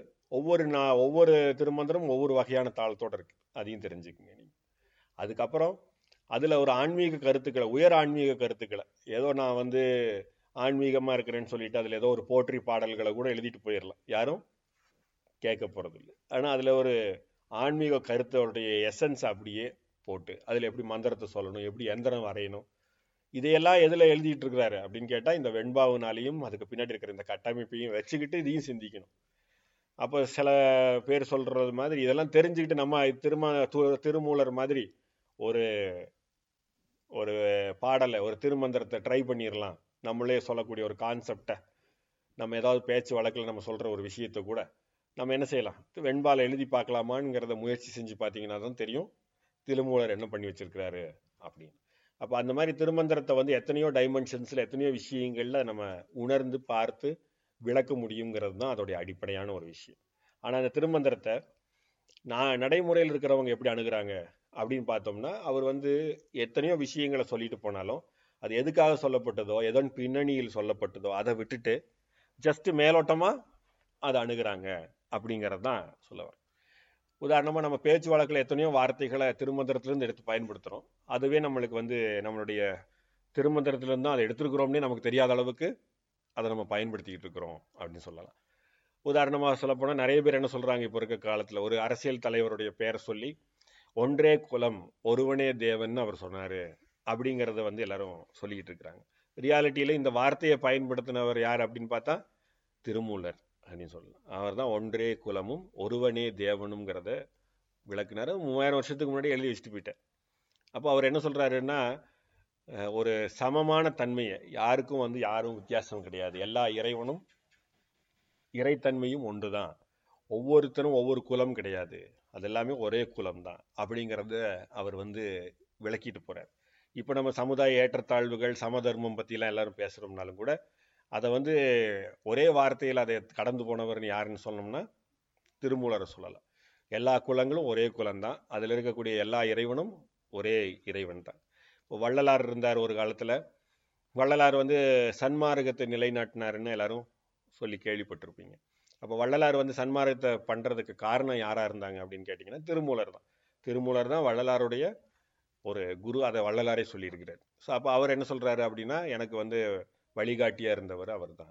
அவர் அருட்பாவை எழுதுனதுக்கப்புறம் மந்திரமாக எழுதுனதை திருமந்திரமானது மாதிரி அந்த அருட்பா திரு அருட்பாவாக மாற்றம் நிகழ்ந்து.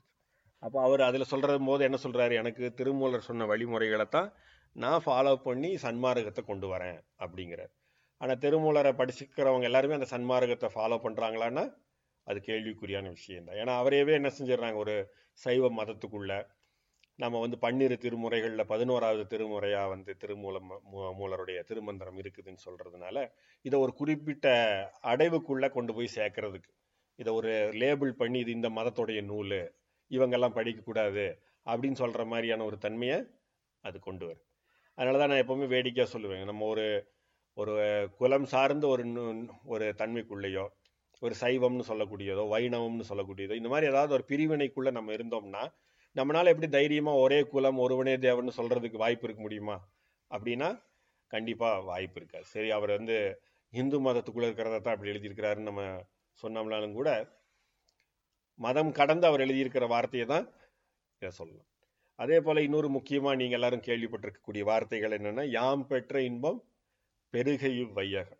அப்போ யாம் பெற்ற இன்பம் பெருகை வையகம்ங்கிறதெல்லாம் இப்போ இருக்கக்கூடிய காலத்தில் நம்ம வேறு காரணத்துக்காக சொல்ல ஆரம்பிச்சிட்டோம் இல்லையா. நமக்கு ஒரு கஷ்டம் வரும்பொழுது அதே கஷ்டம் இன்னொருத்தனுக்கு வந்துச்சுன்னா நம்ம என்ன சொல்லிடுறோம், யாம் பெற்ற இன்பம் பெருகை வையகம்னு சொல்கிறோம். ஆனால் திருமூலர் அது சரியான ஒரு வார்த்தையோடு அவரை உணர்ந்து அதை வெளிப்படுத்தியிருக்கிறார். நான் இறைவன்கிட்ட இந்த ஆனந்தத்தை உணர்ந்தேன், இந்த ஆனந்தம் எனக்கு கிடைச்ச மாதிரி எல்லாத்துக்கும் கிடைக்கணுன்ட்டு தான் இந்த திருமூலராக இருந்து இந்த திருமந்திரத்தை உங்களுக்கு கொடுத்துக்கிட்டு இருக்கிறேன் அப்படிங்கிறார்.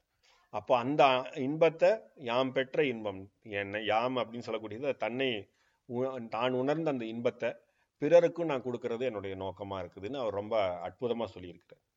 அப்போ இதெல்லாம் பார்த்தீங்கன்னா அதே மாதிரி அன்பே சிவம் அப்படின்னு சொல்லக்கூடிய வார்த்தை.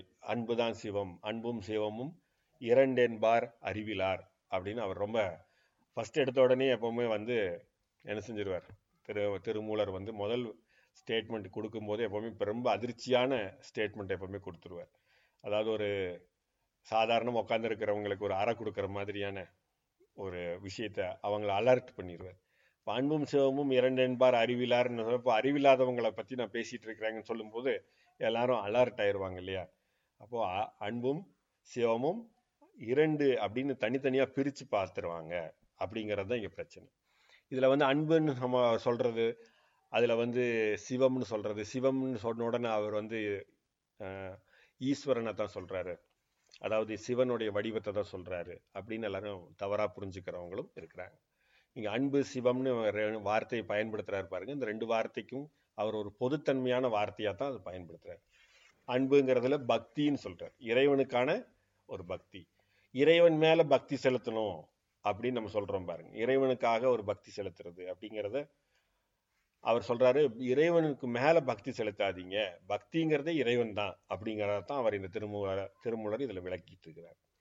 அதே போல் வந்து நம்ம எல்லோரும் என்ன நினச்சிக்கிறோம், இறைவனுடைய தன்மையை வந்து இறை நாமத்தை சொல்கிறோம், இறைவனுடைய வழிபாடுகளை நம்ம செய்யும் பொழுது இறை நாமத்தை சொல்கிறோம், நம்ம இப்போ பஞ்சாட்சரத்தை சொல்கிறோம்னு வச்சுக்கலாம். அப்போ அந்த பஞ்சாட்சரத்தை சொல்லும்போது நம்ம என்ன நினைக்கிறோம், இது வந்து பஞ்சாட்சரங்கிறது ஒன்று, இறைவன்கிறது ஒன்று, இறைவனோட பேர் தான் இந்த பஞ்சாட்சரம் போல் இருக்குன்னு வேறு வேறையாக நினச்சிக்கிறோம் பாருங்கள். அதைத்தான் அவர் சொல்கிறார். அப்படி கிடையாது. ஸோ இது வந்து நீங்கள் பயன்படுத்தக்கூடிய இந்த வார்த்தையும் இறைவனும் வேறு வேறு இல்லை. நீங்கள் அப்படி ரெண்டுன்னு நினச்சிக்கிட்டிங்கன்னா நீங்கள் தான் அறிவில்லாதவங்களாக இருக்கிறீங்க.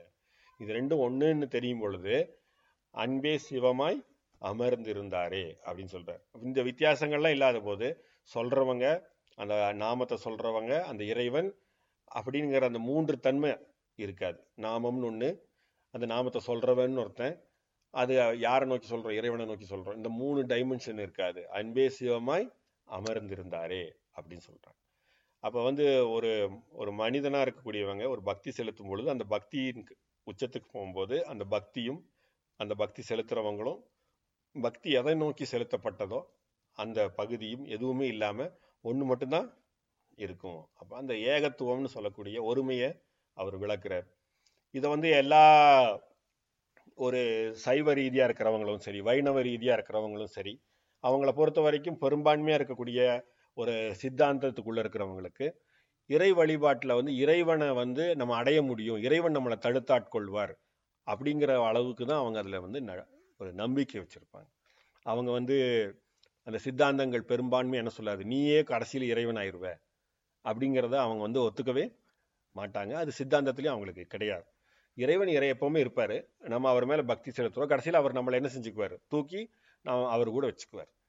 அவராக உள்ளே சேர்த்திக்கிறதெல்லாம் மாட்டார். நீங்கள் எப்போவுமே நீங்கள் வந்து கைலாசத்துலேயோ இல்லை வைகுண்டத்துலேயோ அவருடைய சந்நிதியில் நீங்கள் எப்போவுமே நிரந்தரமாக இருக்கிறதுக்கான வழியை அவர் தடுத்தாட்கொள்வார் அப்படிங்கிறது தான் சித்தாந்தங்கள். எப்போவுமே வைணவ சித்தாந்தமாக இருந்தாலும் சைவ சித்தாந்தமாக இருந்தாலும் அதுதான் அண்டர்ஸ்டாண்ட் பண்ணுது. ஆனால் இவர் அன்பே சிவமாய் அமர்ந்து இருந்தாரேன்னு சொல்லும் பொழுது அதை விளக்குறவங்க என்ன சொல்லுவாங்க, அவங்க எப்பொழுதுமே இறைவனுடைய பக்தியிலேயே திளைத்திருப்பார்கள்னு எழுதிட்டு போயிடுவாங்க.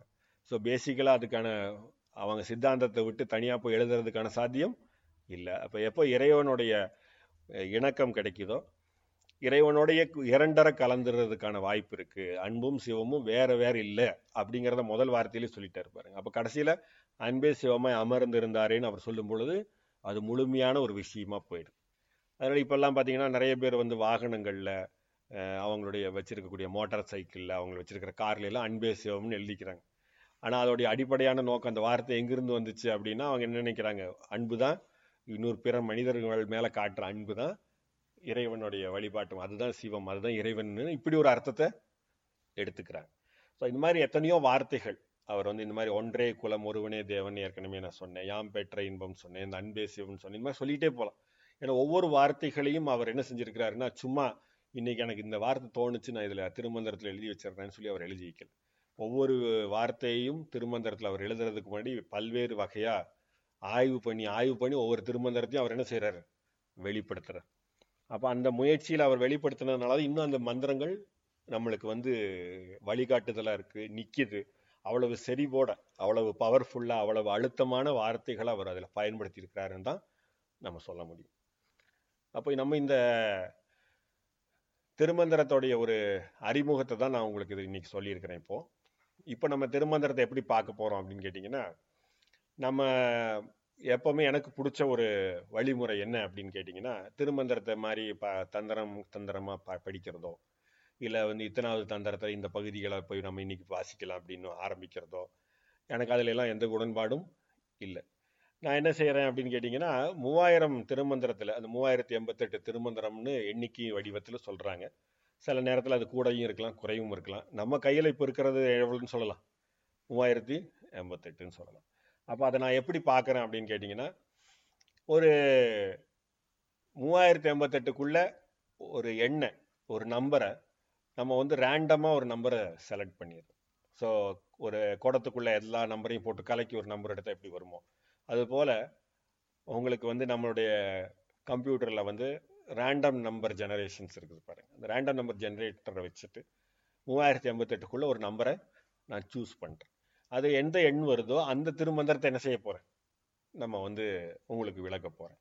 அது என்னாகும் அப்படின்னு கேட்டிங்கன்னா, நான் என்ன அதை ஃபீல் பண்ணுறேன், எப்போவுமே எதனால் அப்படி பண்ணணும்னு நான் விருப்பப்படுறேன்னா, அந்த எண் நம்மளுடைய அறிவிலிருந்து வந்ததாகவோ, நம்மளுடைய விருப்பத்திலிருந்து வந்ததாகவோ இல்லாமல், அந்த சூழ்நிலையில் அந்த நேரத்தில் இருக்கக்கூடிய இறை ஆற்றலோட வடிவமாக அந்த எண் நம்மளுக்கு அந்த திருமந்திரத்தை நமக்கு காட்டுறதா இருக்கட்டும் அப்படிங்கிறது தான் அதோடைய நோக்கம்.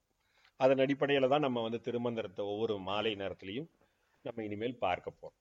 இப்போ இன்றைக்கி நம்ம ஒரு திருமந்திரத்தை பார்க்கலாம். எந்த திருமந்திரத்தை நம்ம இன்றைக்கி ஆய்வு செய்ய போகிறோம் அப்படிங்கிறதுக்கு நம்ம இப்போது ஒரு ரேண்டம் நம்பரில் அதை செலக்ட் பண்ணுவோம்.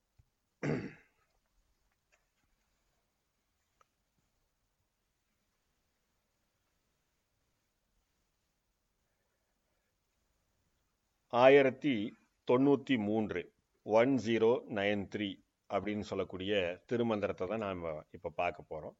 இந்த 1092 அப்படின்னு சொல்லக்கூடிய அந்த எண்ணில் இருக்கக்கூடிய திருமந்திரம் என்ன மாதிரியான திருமந்திரம், அதோடைய விளக்கம் என்ன அப்படிங்கிறத நம்ம பார்க்கலாம். 1093ல் நம்ம தெரிஞ்சுக்க முயற்சி செய்வோம்.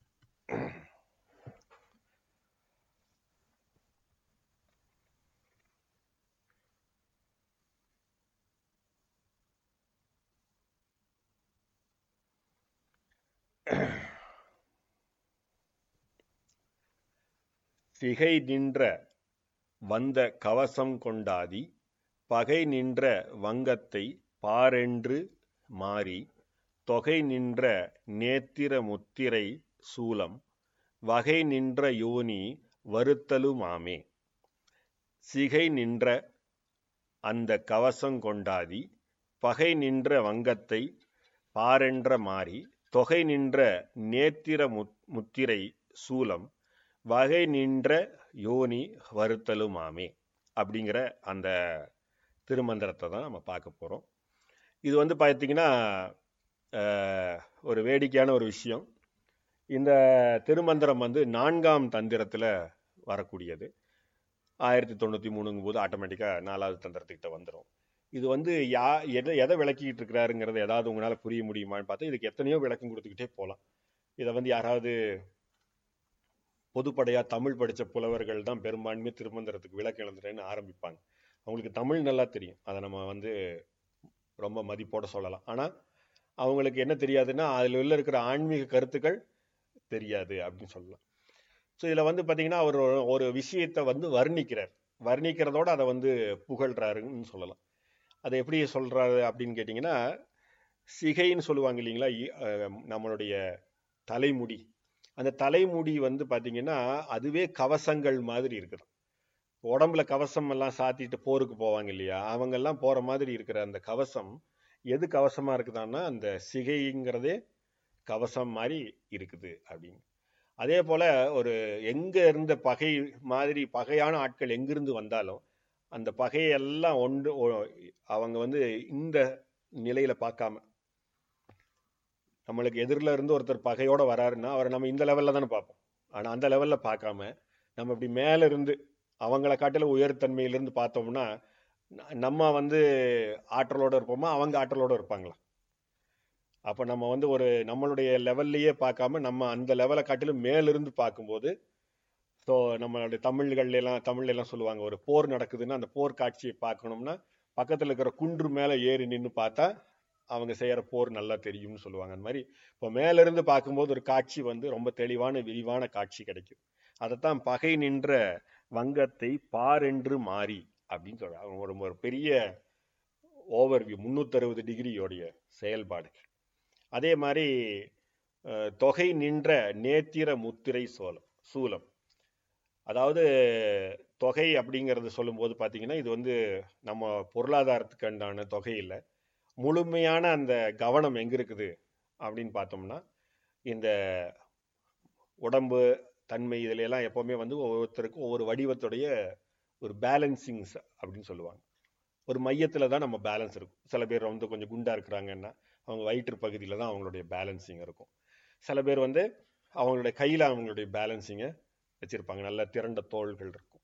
அந்த மாதிரி ஒவ்வொரு மனிதர்களுக்கும் ஒவ்வொரு மாதிரியான சென்டர் பாயிண்ட்னு ஆங்கிலத்தில் சொல்லலாம், ஒரு பேலன்சிங் பாயிண்ட் ஒன்று இருக்கும்.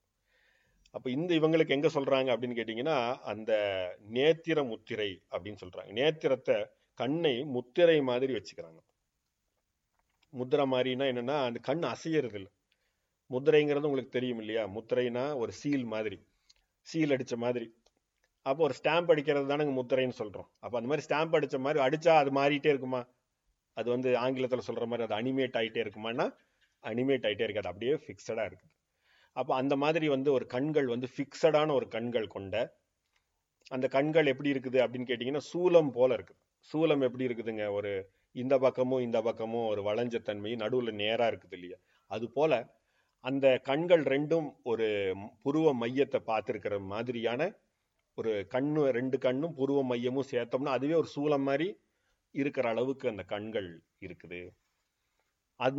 அந்த புருவ மையம்தான் அவங்களுடைய சென்டர் பாயிண்டாக இருக்குது. இப்போ நமக்கெல்லாம் ஒவ்வொரு உடம்புல ஒவ்வொரு பகுதி சென்டர் பாயிண்டாக இருக்கிற மாதிரி அவங்களுக்கு அந்த கண்ணே சூலாயுதம் போல இருக்கக்கூடிய நிலையில் அசையாம பர்ஃபெக்டாக இருக்கிற ஷார்ப்பாக இருக்கிற அந்த கண்கள் அது வந்து ஆடாம அசையாம அப்படியே நிலை பெற்று நிற்கிற அந்த முத்திரையாக அவங்களுக்கு இருக்குது. அந்த மாதிரியான தன்மைகள்ல இருந்து தான் அவங்க வந்து இந்த உலகத்தையவே தோற்றுவிக்கிறாங்க. இந்த நிலையில இருந்துட்டு தான் இந்த உலகத்தையவே தோற்றுவிக்கிறாங்க அப்படின்னு சொல்லி பைரவின்னு சொல்லக்கூடிய அந்த இறைவியை வந்து வர்ணிக்கிறாரு திருமூலர். அப்போ திருமூலர் வந்து என்ன செய்யறாருன்னா பைரவியை பார்க்கறக்கு எப்படி இருக்கிறாங்க, அவங்க உடம்புல என்ன போட்டிருக்கிறாங்க, அவங்க செயல் என்னவா இருக்குது, அவங்க வந்து எப்படிப்பட்ட செயல்பாடுகளுக்குள்ள கொண்டவங்களா இருக்கிறாங்க. பைரவர் அப்படின்னு சொல்லக்கூடியவங்களை நம்ம இப்போ என்ன செய்கிறோம், கால பைரவர்னெல்லாம் வழிபடுறாங்க இல்லையா நிறைய பேர் கோவிலில். அவங்களுடைய பெண் வடிவம் தான் பைரவி. பைரவருங்கிறது நிலையான வடிவம், அந்த பைரவிங்கிறது அவங்களுடைய அசைவு செய்யக்கூடிய வடிவம். பைரவருங்கிறது நிலையானவர், அவர் ஃபிக்ஸடாக இருப்பார். பைரவிங்கிறவங்க செயல்பட்டுக்கிட்டே இருக்கக்கூடியவங்க. அப்போ அவங்க தான் வந்து பார்த்தீங்கன்னா இந்த போர்னு அவர் இங்கே வர்ணிக்கிறது எதை வர்ணிக்கிறாருன்னா அவர் வந்து இந்த பிரபஞ்சத்தோட உருவாக்கத்தை தான் போராக பார்க்குறார். அப்போ மிச்சவங்கெல்லாம் வந்து இவங்ககிட்ட இருந்து உருவாகும் பொழுது அவங்க தான் வந்து எல்லாத்துக்குமான தாயாக இருக்கிறாங்க, எல்லாத்துக்குமான வடிவமாக இருக்கிறாங்க அப்படிங்கிறத தான் அவர் என்ன சொல்கிறாரு அப்படின்னா அந்த உயிர்கள் வந்து தங்கள் கிட்டேருந்து அவங்க உருவாக்கும் பொழுது அதுவே அவங்கள சுற்றி அமைஞ்சு போயிடுது. அப்போ அந்த கவசமாக இருக்கிறது அவங்களுடைய கேசங்கள் மட்டும் இல்லாமல் அவங்கள சுற்றி இவங்க கிட்டேருந்து பிறக்கக்கூடிய எல்லா உயிர்களும் இவங்கள சுற்றியே இருக்குது. அப்போ இவங்க என்ன செய்யலை, நல்லா கவனிச்சுக்குங்க. ஏதோ ஒரு சில கலாச்சாரங்கள் சொல்கிற மாதிரி இறைவன் உங்களையெல்லாம் படைச்சிட்டு இங்கே விட்டுட்டு அவர் வேற எங்கேயோ போயிட்டாரு அப்படிங்கிறத தானே எல்லா கலாச்சாரமும் திரும்ப திரும்ப சொல்லிட்டு. அப்போ இவங்க என்ன சொல்கிறாரு ரொம்ப தெளிவாக, உங்களை வந்து அவங்களுடைய முடியிலிருந்து எல்லாமே எப்படி ஒரு உடம்பை ஃபுல்லாக அவங்கள கவசமாக சுற்றி இருக்குது, அதை சுற்றி இவங்கெல்லாம் கவசம் மாதிரி இருக்கிறாங்க, இவங்களுக்கெல்லாம் இடைவெளியே இல்லை. அப்போ வந்து பைரவிங்கிறவங்க எப்பொழுதுமே அந்த படைப்பை உற்பத்தி செஞ்சுட்டு அந்த படைப்புக்குள்ளேயே தான் அவங்களும் வாழ்ந்துட்டு இருக்காங்க. இது வேதத்தில் இருக்கிற உபநிஷத்தில் பார்க்கும்போது அது ரொம்ப அற்புதமாக சொல்லுவாங்க. என்ன சொல்லுவாங்கன்னா ஒரு இறைவன் வந்து ஒரு பெரிய சிலந்தி மாதிரி இருக்கிறாரு. அவர் அந்த சிலந்தியோடைய வலைகளை எல்லாம் உருவாக்கும் போது எப்படி உருவாக்குதோ அந்த மாதிரி உருவாக்கிட்டு அந்த சிலந்தி மையத்தில் போய் உட்காந்துக்குது இல்லையா? அந்த சிலந்தி எல்லாத்தையும் உருவாக்கிட்டு வேற எங்கேயோ போகிறது. அதுபோல் இறைவன் வந்து இந்த பிரபஞ்சத்தை ஃபுல்லாக படைச்சிட்டு அந்த பிரபஞ்சத்தோட மையத்துக்குள்ளே போய் அவர் உட்கார்ந்துக்கிறாரு. அவர் எங்கேயும் விட்டுட்டு எல்லாம் போகல. அதுபோல தான் இந்த பைரவி என்ன செய்யறாங்கன்னா தன்னுடைய உடம்பை ஃபுல்லாவே வந்து நீண்ட அந்த அந்த முடியினால தன்னை கவர் பண்ணியிருக்கிறாங்க. அவங்களுக்கு வேற எந்த உடையும் இல்லை. ஆனா அவங்களோட உடையாகவே எது மாறிடுச்சு அப்படின்னு கேட்டா, அவங்க உருவாக்கின உயிர்களே அவங்கள சுத்தி கவசமாகவும் ஒரு பிரபஞ்சமே அவங்கள சுத்தி ஒரு உடையாகவும் மாறிடுச்சு. அப்ப அவங்க உடம்பு அவங்க அணிஞ்சிருக்கிற உடை எதுன்னு பார்த்தா இந்த பிரபஞ்சம்தான் அவங்க உடையாக இருக்குது. அவங்களுடைய கண்கள் எப்படி இருக்குதுன்னு சொல்றாங்க, திரிசூல முத்திரை மாதிரி இருக்குது அந்த கண்கள். எப்பவுமே அது வந்து பைரவிக்குன்னே ஒரு முத்திரைன்னு சொல்லுவாங்க. இந்த பைரவியோடைய முத்திரைங்கிறது வந்து பார்த்தீங்கன்னா யோக மார்க்கத்திலையும் சொல்லக்கூடிய விஷயமா இருக்குது. இப்போ இந்த யோக மார்க்கத்தில் வந்து பல பல்வேறு முத்திரைகள் இருக்குது. அதில் வந்து பைரவி முத்திரைன்னு சொல்லக்கூடிய ஒரு தனி வகையான முத்திரை ஒன்று இருக்கு. அந்த பைரவி முத்திரைங்கிறது எப்படி வைப்பாங்கன்னா, இருக்கிறதுலே ரொம்ப சிம்பிளான ஒரு முத்திரை. ஏன்னா கைகளால் வைக்கக்கூடிய முத்திரைங்கிறதுனால இப்போ கைகளில் சின்முத்திரைன்னு சொல்லுவாங்க, கேள்விப்பட்டிருப்பீங்க, இப்படி வைப்பாங்க இல்லையா? ஸோ சின்முத்திரைங்கிறது வந்து 3 விரல்கள் கொண்டு உங்களுடைய ஆள்காட்டி விரலையும் கட்டை விரலையும் ஒன்று சேர்த்து வச்சுக்கிட்டு இப்படி எல்லா 3 விரலும் சேர்த்து வச்சிங்கன்னா இது பேர் தான் சின்முத்திரைன்னு சொல்லுவாங்க. இது அந்த முத்திரைகள்லேயே வெவ்வேறு வடிவங்கள் இருக்குது. இதில் வந்து ஒரு பக்கம் வச்சுக்கிட்டு இந்த 2 கைகள்லேயுமே நீங்கள் அந்த சின்முத்திரைங்கிற அந்த தன்மைக்குள்ளே வச்சுக்கிட்டு இதில் இந்த இடது கை இருக்குது இல்லைங்களா, இடது கை மேலேயும் வலது கை கீழேயும் அந்த 3 3 விரல்களாக வச்சுருக்கிறோம் பாருங்கள், அதை வந்து வச்சுக்கிட்டு இந்த ஆள்காட்டி விரலையும் கட்டை விரலையும் மேல் நோக்கி வச்சிட்டிங்கன்னா இதுக்கு வந்து பைரவி முத்திரைன்னு பேர். இது உங்களுடைய தொப்புள் பகுதி பக்கத்தில் இப்படி வச்சுக்கிட்டிங்கன்னா இது பேர் பைரவி முத்திரைன்னு பேர். இதே வலது கையை வந்து இடது கை மேலே வச்சுருந்தீங்கன்னா இதுக்கு பைரவ முத்திரைன்னு பேர். அப்போ பைரவி முத்திரைக்கும் ஒரு சின்ன வித்தியாசம் தான், இடது கை மேலே இருக்குதான். இதனால நம்மளுடைய முத்திரைகளுடைய நோக்கம் எப்போவுமே யோக மார்க்கத்தில் என்னென்னா, நம்ம செய்யக்கூடிய சுவாசமும் அது மூலமாக வரக்கூடிய கைகள் வச்சுருக்கிறதுனால நம்ம சுவாசம் மாறும் அப்படிங்கிறது தான். நம்மளுடைய சுவாசத்துடைய தாளம் சொல்லலாம் இல்லைங்களா, அது மாறுங்கிறது தான் யோக மார்க்கத்துடைய நோக்கம். அப்போ அந்த மாதிரி நம்ம சுவாசத்தை செய்யக்கூடிய தன்மைகளில் நம்ம வந்து முத்திரைகள் வைக்கும் பொழுது அதுக்கேற்ற சுவாசம் விழும், அதுக்கேற்ற எண்ணங்கள் வரும், அதுக்கேற்ற தியானங்கள் நம்மளுக்கு கிடைக்குங்கிறது தான் முத்திரைகளுடைய நோக்கம். அப்போ அந்த பைரவி அப்படின்னு சொல்லக்கூடிய அந்த தன்மையை திருமூலர் வந்து ரொம்ப ரொம்ப எளிமையாக நம்மளுக்கு வந்து விளக்கிட்டார். இதுக்கப்புறமும் வரக்கூடிய இந்த 1093க்கு அப்புறம் வரக்கூடிய பாடல்களையும் பைரவியை விளக்கிக்கிட்டே போகிறாரு. அதுக்கு முன்னாடியே ஆரம்பிச்சிருவார். அதனால இவர் டக்குன்னு எடுத்த உடனே பைரவியை வந்து இந்த ட்ரெஸ் போட்டிருக்காங்கன்னு சொல்ல மாட்டார். பைரவியே எங்கிருந்து வந்தாங்கிறதுலேருந்து அவர் ஆரம்பித்து அவங்க இப்போ என்ன மாதிரி செயல்பட்டு இருக்கிறாங்க, என்ன ட்ரெஸ் போடுறாங்க, என்ன செய்ய போகிறாங்கிறதெல்லாம் விளக்கிட்டு அடுத்தது அவங்கெல்லாம் யார், அவங்க என்ன பண்ண போகிறாங்க அப்படின்னு அப்படி அவர் போய்கிட்டே இருப்பார் அவர். அப்போ அந்த மாதிரி அந்த திருமந்திரத்தில் வந்து நிறைய சுவையான மந்திரங்கள்னு இதை சொல்லலாம். இதை வந்து விளக்குறவங்க வந்து பைரவியை யோசித்து விளக்குவாங்களான்னா எனக்கு தெரிஞ்சு ரொம்ப கம்மியான அளவு தான் அப்படி விளக்குவாங்க. பெரும்பான்மையாக இருக்கிறவங்க என்ன சொல்லுவாங்க, பார்வதி அவர் சொல்கிறாரு, நிறைய பெரிய கேசங்கள் வச்சுருப்பாங்க, கையில் சூலாயுதம் வச்சுருப்பாங்க, அவங்க கண்களில் அந்த சூலமான முத்திரை வச்சுருக்கிறாங்க, கண் வந்து அப்படி நிலை பெற்ற கண்கள் கொண்டவங்க தான் பைரவி அப்படின்னு அவங்க விளக்க மாட்டாங்க. அவங்க கையில் சூலம் வச்சுருக்கிறாங்க, பகைவர்களையெல்லாம் வென்று வேட்டையாடிடுவாங்க. இப்படி தான் அதோடைய நேரடி விளக்கம் கொடுக்கப்படும். அதனால தான் திரும்ப திரும்ப சொன்னேன், திருமந்திரத்தை வந்து ஆன்மீக ரீதியாக விளக்கும் பொழுது தான் அதோடைய முழுமையான ஒரு ஆற்றலுக்குள்ளே நம்ம போக முடியும் அப்படிங்கிறத நம்ம தெரிஞ்சுக்கலாம். இந்த திருமந்திரத்துடைய தன்மைகளில் இதை இன்னும் பல்வேறு வடிவத்திலையும் பல்வேறு பரிணாமத்திலையும் நம்ம விளக்க முடியும். இப்போதைக்கு நம்ம வந்து கேட்க வேண்டிய விஷயம் என்ன அப்படின்னு கேட்டிங்கன்னா, நம்ம தெரிஞ்சிக்க வேண்டிய விஷயம் என்னென்னா, இது வந்து நம்மளுடைய அந்த திருமந்திரத்துடைய வடிவத்தில் நம்ம தெரிஞ்சுக்க வேண்டிய விஷயம் என்னென்னா, பைரவின்னு ஒருத்தங்க இருக்கிறாங்க, அவங்க நிலை பெற்ற கண்களை சூலாயுதம் போல ஒரு முத்திரைகளை வச்சிருக்கிறாங்க. அவங்க உயிர்களை படைச்சு அந்த உயிர்களே தன்னுடைய ஆடைகளாக அவங்க வச்சிருக்கிறாங்க. அந்த மகா யோனின்னு சொல்லக்கூடிய வகை நின்ற யோனி வருத்தலும் ஆமே அப்படின்னு சொல்கிறார். அதிலிருந்து தான் எல்லா பிரபஞ்சத்துக்கே தாயாக இருக்கிறவங்க இவங்க. அந்த யோனியிலிருந்து தான் நம்ம இந்த பிரபஞ்சமே பிறப்பெடுத்திருக்குதுங்கிறது தான் இதில் வந்து கொண்டு போகிறாங்க. அதே தான் அவர் வந்து அதை 2 வகையாக 2 மீனிங்கோடு சொல்கிறார். ஒரே அர்த்தத்தோடு எப்போவுமே திருமூலர் சொல்லவே மாட்டார். அவர் என்ன சொல்கிறாருன்னா, எந்த இதிலிருந்து பைரவியை கிட்டேருந்து நம்ம உற்பத்தி ஆனோமோ அதே பைரவியை வணங்குறதுனால வருத்தலுமாமே அப்படின்னு சொல்கிறாரு இல்லைங்களா. வருத்தலுமாமேங்கிறது தான் 2 வகையான அர்த்தத்தோடு சொல்கிறார். அதிலிருந்து தான் எல்லாமே வருதுங்கிறதையும் சொல்கிறாரு. அதே நேரத்தில் அவர் என்ன சொல்கிறாருன்னா, இந்த பைரவியை தெரிஞ்சுக்கிட்டிங்கன்னா திரும்பியும் அவங்க உங்களை உற்பத்தி செய்ய மாட்டாங்க. நீங்கள் உங்களுக்கு பிறப்புங்கிறதே கிடைக்காத அளவுக்கு முழுமையான முக்தி நிலைக்கு நீங்கள் போவீங்க அப்படின்னு ரெண்டையுமே அவர் என்ன சொல்கிறாருன்னா ஒரு இன்டைரக்ட் மீனிங்காக சொல்கிறார். அங்கேருந்து தான் வந்து இருக்குது. ஏன்னா நம்மளுடைய பேச்சு வழக்கில் சொல்லக்கூடிய நிறைய பழமொழிகள் தவறான பழமொழிகள் இருக்குது. நம்ம காலையில் கூட நம்ம அதை பற்றி பேசிக்கிட்டு இருந்தோம். அப்போ அந்த மாதிரி தவறான பழமொழிகளில் ஒரு பழமொழி தான் என்னன்னு கேட்டிங்கன்னா, ஆவதும் பெண்ணாலே அழிவதும் பெண்ணாலே அப்படின்னு சொல்லக்கூடியது. அப்போ நிறைய பேர் சொல்லும்பொழுது என்ன சொல்லுவாங்க, பெண்கள்னால தான் நம்ம உருவாகிறோம், அது அவங்க தான் நம்மளை அழிக்கிறாங்க அப்படின்னு. அதை இப்போ ஆண் சார்ந்த இன்னும் சில சொல்லப்போனால் வந்து பார்த்திங்கன்னா பெண்களை வந்து கீழ்மைப்படுத்தக்கூடிய ஒரு ஆண் ஆதிக்க ரீதியாக சொல்லக்கூடிய ஒரு பழமொழி மாதிரி தெரியும். உண்மையை சொல்லப்போனால் அந்த பழமொழியை தான் திருமூலர் இங்கே விளக்கிக்கிட்டு இருக்கிறார். அவர் என்ன சொல்கிறாருன்னா, பைரவி தான் உங்களை தோற்றுவிக்கிறாங்க, அதே பைரவி கிட்ட நீங்கள் வந்து பிரார்த்தனை செஞ்சிங்கன்னா அவங்களே உங்களை முழுமையான முக்திக்கு கொண்டு போய் உங்களை அழிச்சிடுவாங்கங்கிறார். அப்போது ஆவதும் பைரவிங்கிற ஒரு பெண்ணால், இதுக்கப்புறம் பிறப்புங்கிறதே இல்லாமல் அழிஞ்சு போகிறதும் அதே பெண்ணால்.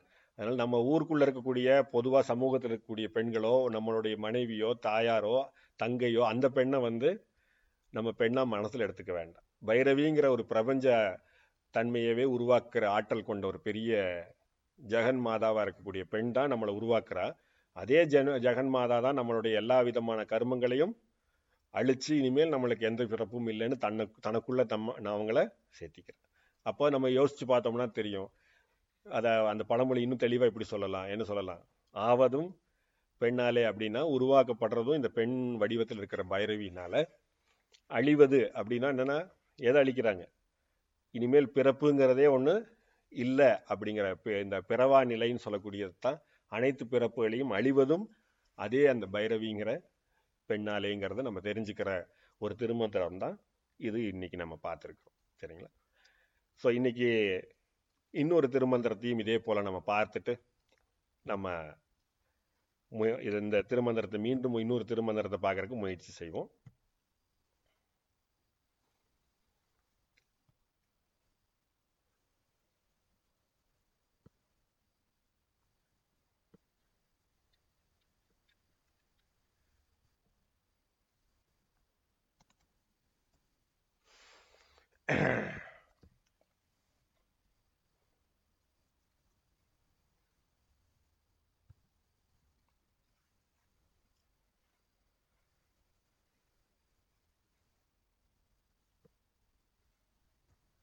திருமந்திரம் இப்போ ஒரு ரேண்டம் நம்பரில் நம்ம எடுத்துக்கிறோம். அந்த திருமந்திரம் வந்து 799 அப்படிங்கிற நம்பருக்குள்ளே நம்ம போயிருக்கோம். 799 பாடல்.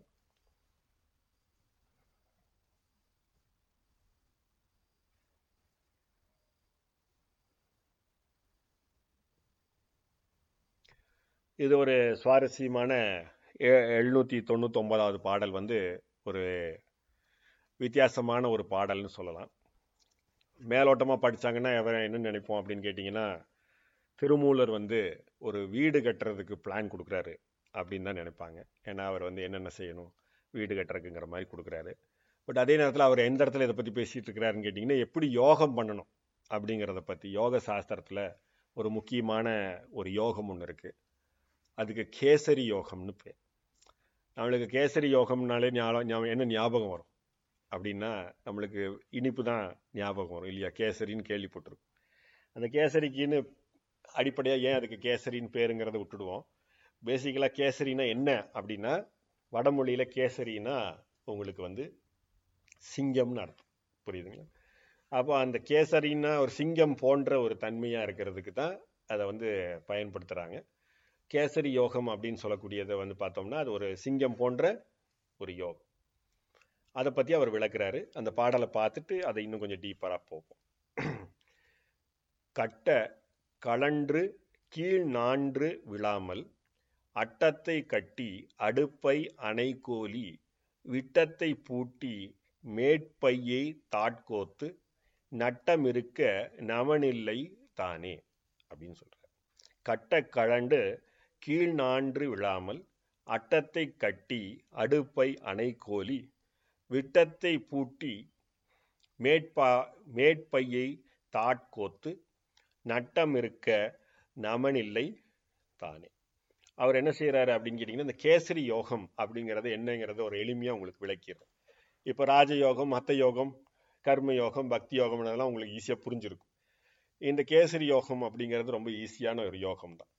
நீங்கள் உங்களுக்கு விருப்பம் இருந்ததுன்னா இதை முயற்சி செஞ்சு பார்க்கலாம், பயிற்சி செஞ்சு பார்க்கலாம். உங்களுக்கு என்னென்ன எப்போல்லாம் அதுக்கு தேவைப்படுதுன்னோ உங்களுக்கு எல்லா விதமான சௌகரியமும் பண்ணுறோம். என்ன அப்படின்னு கேட்டிங்கன்னா, இந்த கேசரி யோகம்னா என்ன அப்படின்னு கேட்டிங்கன்னா, ஒரு வகையான மூச்சு பயிற்சி. இந்த ஒரு வகையான மூச்சு பயிற்சியை செய்யும் பொழுது நம்மளுடைய முதுகுத்தண்டு இருக்கு இல்லைங்களா, இந்த முதுகுத்தண்டு பகுதியானது ஒரு குறிப்பிட்ட வகையான செயல்பாடுகளை செய்ய ஆரம்பிக்கும். என்ன மாதிரி செய்ய ஆரம்பிக்கும்னா, நம்ம இந்த வடிகட்டி இருக்குது இல்லைங்களா, அந்த வடிகட்டி செயல்படுற மாதிரி வடிகட்டி செயல்பட ஆரம்பிக்கும்.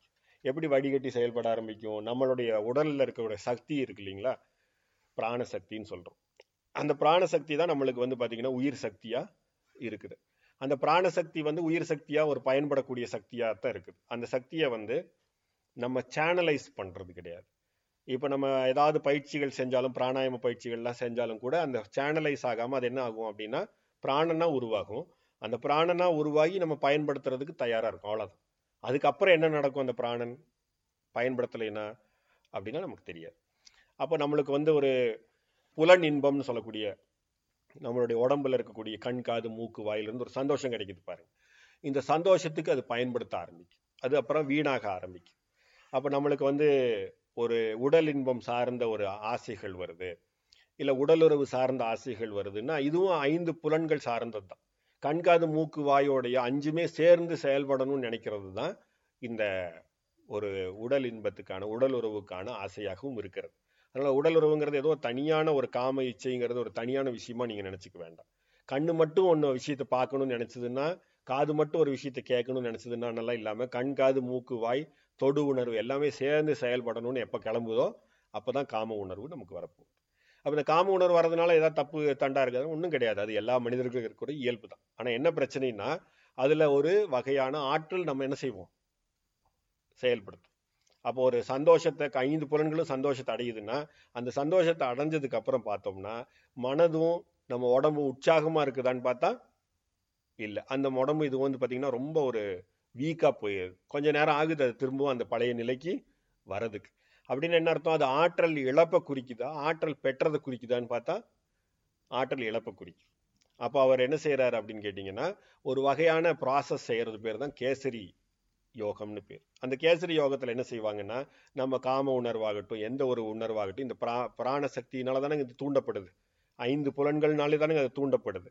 அந்த சக்தி அப்படியே உள்ளே திருப்பிடுற, வெளியும் நோக்கி போகாமல் உள்ளே அப்படியே தூக்கிடுற. அந்த உள்ளே திருப்பினதுக்கப்புறம் அந்த பிராணசக்தியானது என்ன ஆகும் அப்படின்னு கேட்டிங்கன்னா, நம்மளுக்கு உடம்புலேயே சுழல ஆரம்பிச்சு. நம்ம உடம்பை விட்டு ஒரு பிராணசக்தியின் மூலமாக தூண்டப்பட்ட ஒரு காம உணர்வு நம்ம உடம்பு விட்டு வெளியில் போகும்போது நம்மளுக்கு இவ்வளோ ஆனந்தமாக இருந்துச்சுன்னா, அந்த அந்த அந்த உடம்புல குள்ளேயே அந்த ஆற்றல் சுற்றிக்கிட்டு இருந்துச்சுன்னு வச்சுக்கோங்க, அது எவ்வளவு சந்தோஷமாக இருக்க போகிறதுக்கு வாய்ப்பு இருக்குது. அது அடிக்கடி நம்ம உள்ளே மெயின்டைன் பண்ணிக்கிட்டு இருந்தோம்னா, இப்போ பலூன்லேருந்து காற்று வெளியில் போகிறதுக்கும் பலூன்லேயே இருந்ததுன்னா அது பார்க்குறதுக்கு எவ்வளோ அழகாக இருக்குங்கிறது மாதிரி தான். அதைத்தான் யோக மாரியத்தில் அந்த கேசரி யோகம் பண்ணுறவங்க என்ன செய்வாங்கன்னா, அந்த ஆற்றல் உள்ளேயே சுழந்துக்கிட்டு இருந்துச்சுன்னா அது என்ன ஆகும்னு கேட்டிங்கன்னா, அந்த பிராணங்கிறது தேஜஸாக மாறுது அப்படின்னு சொல்கிறோம். அப்போ தேஜஸ்னா என்ன அப்படின்னு கேட்டிங்கன்னா, அவங்க முகத்தில் ஒரு பொலிவு வரும், அவங்க கண்களில் அது ஒளி வரும்.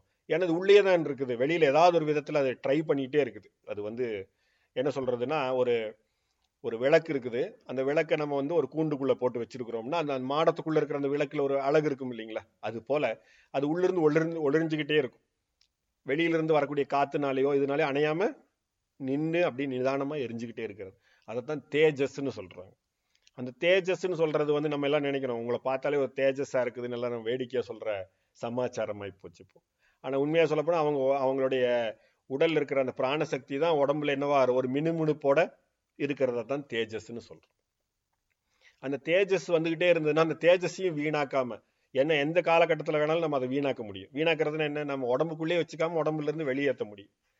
அப்போ அதை உடம்புக்குள்ளே வச்சுக்காமல் நம்ம அந்த தேஜஸை ஹோல்டு பண்ணிக்கிட்டே இருந்தோம்னா, அதுக்கெல்லாம் காலக்கணக்குகள்லாம் இருக்குது. எவ்வளவு நாள் பிராணன் உங்கள் உடம்புலேயே இருந்தால் அது தேஜஸாக மாறும், எவ்வளோ நாள் தேஜஸ் அப்படியே எத்தனை காலகட்டத்தில் இருந்ததுன்னா அது அடுத்த நிலையாக இருக்கக்கூடிய ஓஜஸ்ன்னு சொல்லுவாங்க.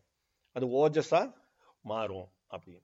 அந்த ஓஜஸையும் நீங்கள் ஹோல்டு பண்ணுறது ஒரு குறிப்பிட்ட கால அளவில் பண்ணிங்கன்னா அந்த ஓஜஸ்ங்கிறது அமிர்தம்னு சொல்லக்கூடிய ஒரு நிலைக்கு மாறிடும். இதெல்லாம் எங்கே மாறும் அப்படின்னு கேட்டிங்கன்னா நம்ம மனசில் உருவகப்படுத்திக்கிங்க. நம்ம உடம்பை வந்து ஒரு பானை மாதிரி, அந்த பானையில் வந்து நம்மளுக்கு வந்து ஒரு தயிர் இருக்குது. நம்மளுடைய முதுகெலும்பு தான் அதில் இருக்கக்கூடிய மத்து. அது கடைஞ்சிக்கிட்டே இருந்தோம்னு வச்சுக்கோங்க, கடைஞ்சிக்கிட்டே இருந்தோம்னா வெண்ணெய் திரண்டு வருமா? அந்த வெண்ணெய் திரண்டு வருது, அந்த வெண்ணெயை பார்த்தோன்னே நம்மளுக்கு ஒரு புத்துணர்வு இருக்கும்ல, அதுதான் தேஜஸ். அந்த வெண்ணெயை சரியாக மெயின்டைன் பண்ணிக்கிட்டே இருந்தோம்னா, ஏதாவது வெளியில் வச்சோ அது கெட்டு போகாமலோ மெயின்டைன் பண்ணணுங்கிறது ரொம்ப அவசியம். மெயின்டைன் பண்ணிகிட்டே இருந்தோம்னா அந்த இது வந்து என்ன ஆகிடுது அப்படின்னு கேட்டிங்கன்னா ஓஜஸ்ன்னு சொல்லக்கூடிய நெய்யாக மாறுது. ஓஜஸ்ங்கிற அந்த வார்த்தையே கூட பார்த்திங்கன்னா எரிசக்தின்னு சொல்லக்கூடிய தன்மைக்கு இருக்குது. அது நம்ம உடம்பையே வேறு தன்மைக்கு மாற்றிடும். அந்த மாதிரி மாற்றும் போது இந்த இந்த மத்து மாதிரி நம்மளுடைய முதுகெலும்பு இருந்துச்சு இல்லைங்களா, இதுதான் வடிகட்டி மாதிரி நம்ம உடம்புல இருக்கிற பிராணனை தேஜஸாக வடிகட்டும், தேஜஸாக இருக்கிறத ஓஜஸாக வடிகட்டும், ஓஜஸாக இருக்கிறத வந்து அமிர்தமாக வடிகட்டி எது வந்து நிலைநிறுத்தி வச்சுருக்கும்னா நம்மளுடைய முதுகெலும்பு. அப்போ இந்த முதுகெலும்புடைய பகுதிகள் என்ன செய்யும்னா அது அப்படியே நரம்புகளும் நாடிகள் வழியாக செயல்பட்டு இந்த அமிர்தம் வந்து நம்ம முதுகெலும்புலேருந்து அப்படி மேல் நோக்கி பயணிக்கும். இந்த மேல் நோக்கி பயணிக்கும் பொழுது இது என்ன ஆகும் அப்படின்னு கேட்டிங்கன்னா, பயணிக்கிறதுனா நீங்கள் நினைக்கிற மாதிரி அப்படியே வந்து மேலே வந்து ஒரு ரத்தம் போகிற மாதிரி இல்லை நம்மளோட உடம்புல இருக்கக்கூடிய மிச்ச சத்துக்கள் போகிற மாதிரி போகாது. ஒரு பம்பு செட்லேருந்து தண்ணி பீச்சி அடிக்கும் இல்லையா, அது போல் நம்மளுடைய உள்ளே இருக்கக்கூடிய கபால பகுதின்னு சொல்லக்கூடிய மண்டை பகுதிக்குள்ளே இந்த முதுகெலும்பு பகுதியிலிருந்து சிறுமூளை பகுதியிலிருந்து அந்த அமிர்தம் என்னாகும்னா மேலே அடிக்கும். அந்த மேலே அடித்து அந்த அமிர்தம் அப்படியே வந்து அந்த நம்மளுடைய கபாலத்துக்குள்ளே அந்த மூளையோடைய பகுதிகளிலிருந்து வடிஞ்சு நம்மளுடைய குரல் வலை இருக்கு இல்லைங்களா, குரல் வலைக்குள்ளே அப்படியே போகும். அந்த குரல் வலைக்குள்ளே போய் உணவு குழாய்க்குள்ளே போய் நம்மளுடைய டைஜஸ்டிவ் பகுதியில் போய் அது உணவு மாதிரி டைஜஸ்ட் ஆகி வெளியில் போயிடும். அப்போ இவ்வளவு நாள் பிராணனாக இருந்ததை தேஜஸாக மாற்றி ஓஜஸாக மாற்றி அமிர்தமாக மாற்றி கடைசியில் அது என்ன ஆயிடுச்சு அப்படி போயிடுச்சு. அதனால என்ன செய்வாங்க அப்படின்னு கேட்டிங்கன்னா, அது நமக்குள்ளேயே சொல்லிட்டு இருந்தால் தானே நல்லது. ஆனால் அதோடைய பயணம் எப்போவுமே இப்படி தான் இருக்கும். ஒன்று அது அமிர்தம் ஆயிடுச்சுன்னா அது அப்படியே வந்து ஒரு இளநியில் வந்து ஒரு ஸ்ட்ரா போட்டு உரியற மாதிரி முதுகெலும்பு வழியாக ஒரு உரி உறிஞ்சு நம்ம மூளைக்கு போகும். அந்த மூளையில் போய் அந்த கபாலத்துக்குள்ளே அது பட்டு தெரிக்கும் பொழுது கிடைக்கிற ஆனந்தம் எல்லையில்லாத ஆனந்தங்கிறாங்க. ஆனால் அந்த ஆனந்தம் வந்து உள்ளே போகும்போது அவங்க என்ன சொல்கிறாங்க, அது உள்ளே போன அடுத்த நிமிஷமே அது நம்மளுடைய ஜீரண உறுப்புக்குள்ளே போயிடும். ஆனால் அது அங்கேயே இருந்துச்சுன்னா அந்த ஆனந்தம் என்ன ஆகிட்டே இருக்கும், ரொம்ப லாங்காக இருக்கும் இல்லையா. அதனால அவங்க என்ன செய்வாங்கன்னு கேட்டிங்கன்னா, இந்த நாக்கு இருக்குது இல்லைங்களா, இந்த நாக்கோடைய கீழே வந்து ஒரு ஜவ்வு இருக்கும், அதை வந்து கத்தியால் கட் பண்ணிடுவாங்க. இதுதான் கேசரி யோகம், சிம்பிள். அப்போ அந்த கீழே இருக்கிற ஜவ்வுனால தான் நாக்கு நம்மளுடைய வாய்ப்பகுதியில் இழுத்து பிடிக்கப்பட்டிருக்கு. இந்த நாக்குல கீழே இருக்கிற அந்த ஜவ்வு பகுதி கட் ஆயிடுச்சுன்னா அந்த நாக்கு அப்படியே பேக்ல போயிடும். இதுதான் நம்மளை ஹோல்டு பண்ணிட்டு இருக்கு. இத்தனை பேச்சு பேசுறோம் பாருங்க, இதெல்லாம் அந்த கீழே இருக்கிற ஒரு சின்ன ஜவ்வுனால தான். அந்த ஜவ்வை கட் பண்ணிட்டோம்னா அது என்ன ஆயிடும் அப்படின்னு கேட்டிங்கன்னா, அந்த நாக்கு இப்படி நிற்காது. ஏன்னா இதுதானே கீழே பிடிச்சி இழுத்துக்கிட்டு இருக்கு. இதை விட்டுட்டோம்னா இந்த நாக்கு ரிவர்ஸ் ஆயிடும். இப்போ ரிவர்ஸ் ஆகி நம்மளுடைய குரல் வலை பகுதியில் போய் அது ஸ்டாப் பண்ணிடும். அந்த குரல் வலையில் போய் நிறைய பேர் அதை என்ன சொல்லுவாங்கன்னு கேட்டிங்கன்னா, உள்ளே இருக்கிற அந்த அமிர்தத்தை நம்ம நாக்கால் டேஸ்ட் பண்ணி பார்க்கறதுன்னு. அவ்வளோ கஷ்டப்பட்டு எல்லாம் நம்ம டேஸ்ட் பண்ணி பார்க்கணும்னு இல்லை, எப்படி இருந்தாலும் அது நம்மளுடைய ஜீரண உறுப்புக்குள்ளே தான் போக போகுது. நம்ம என்ன செய்கிறோம்னு கேட்டிங்கன்னா, வேற பொருள் நம்ம உடம்புல இல்லாத வேற ஒரு பொருளை, ஒரு மூங்கில் குச்சியோ இல்லை வேறு ஏதாவது ஒரு விஷயத்தை வச்சோ நம்ம குரல் வலையில் வச்சுக்கிட்டு நம்ம ஃபிக்ஸ் பண்ணிக்க முடியாது. ஏன்னா நம்ம உடம்புலேருந்து வரக்கூடிய அமிர்தம் அதில் பட்டுச்சுன்னா அது நம்ம உடம்போடைய தன்மையாக இருக்காது. அப்போ அதனால இந்த நாக்கை அவங்க பின்புலத்தில் போட்டு அது என்ன செஞ்சிடறாங்க, அந்த அமிர்தத்தை திரும்பவும் தலைக்குள்ளேயே சுழல்றதுக்கு தயார்படுத்துகிறாங்க.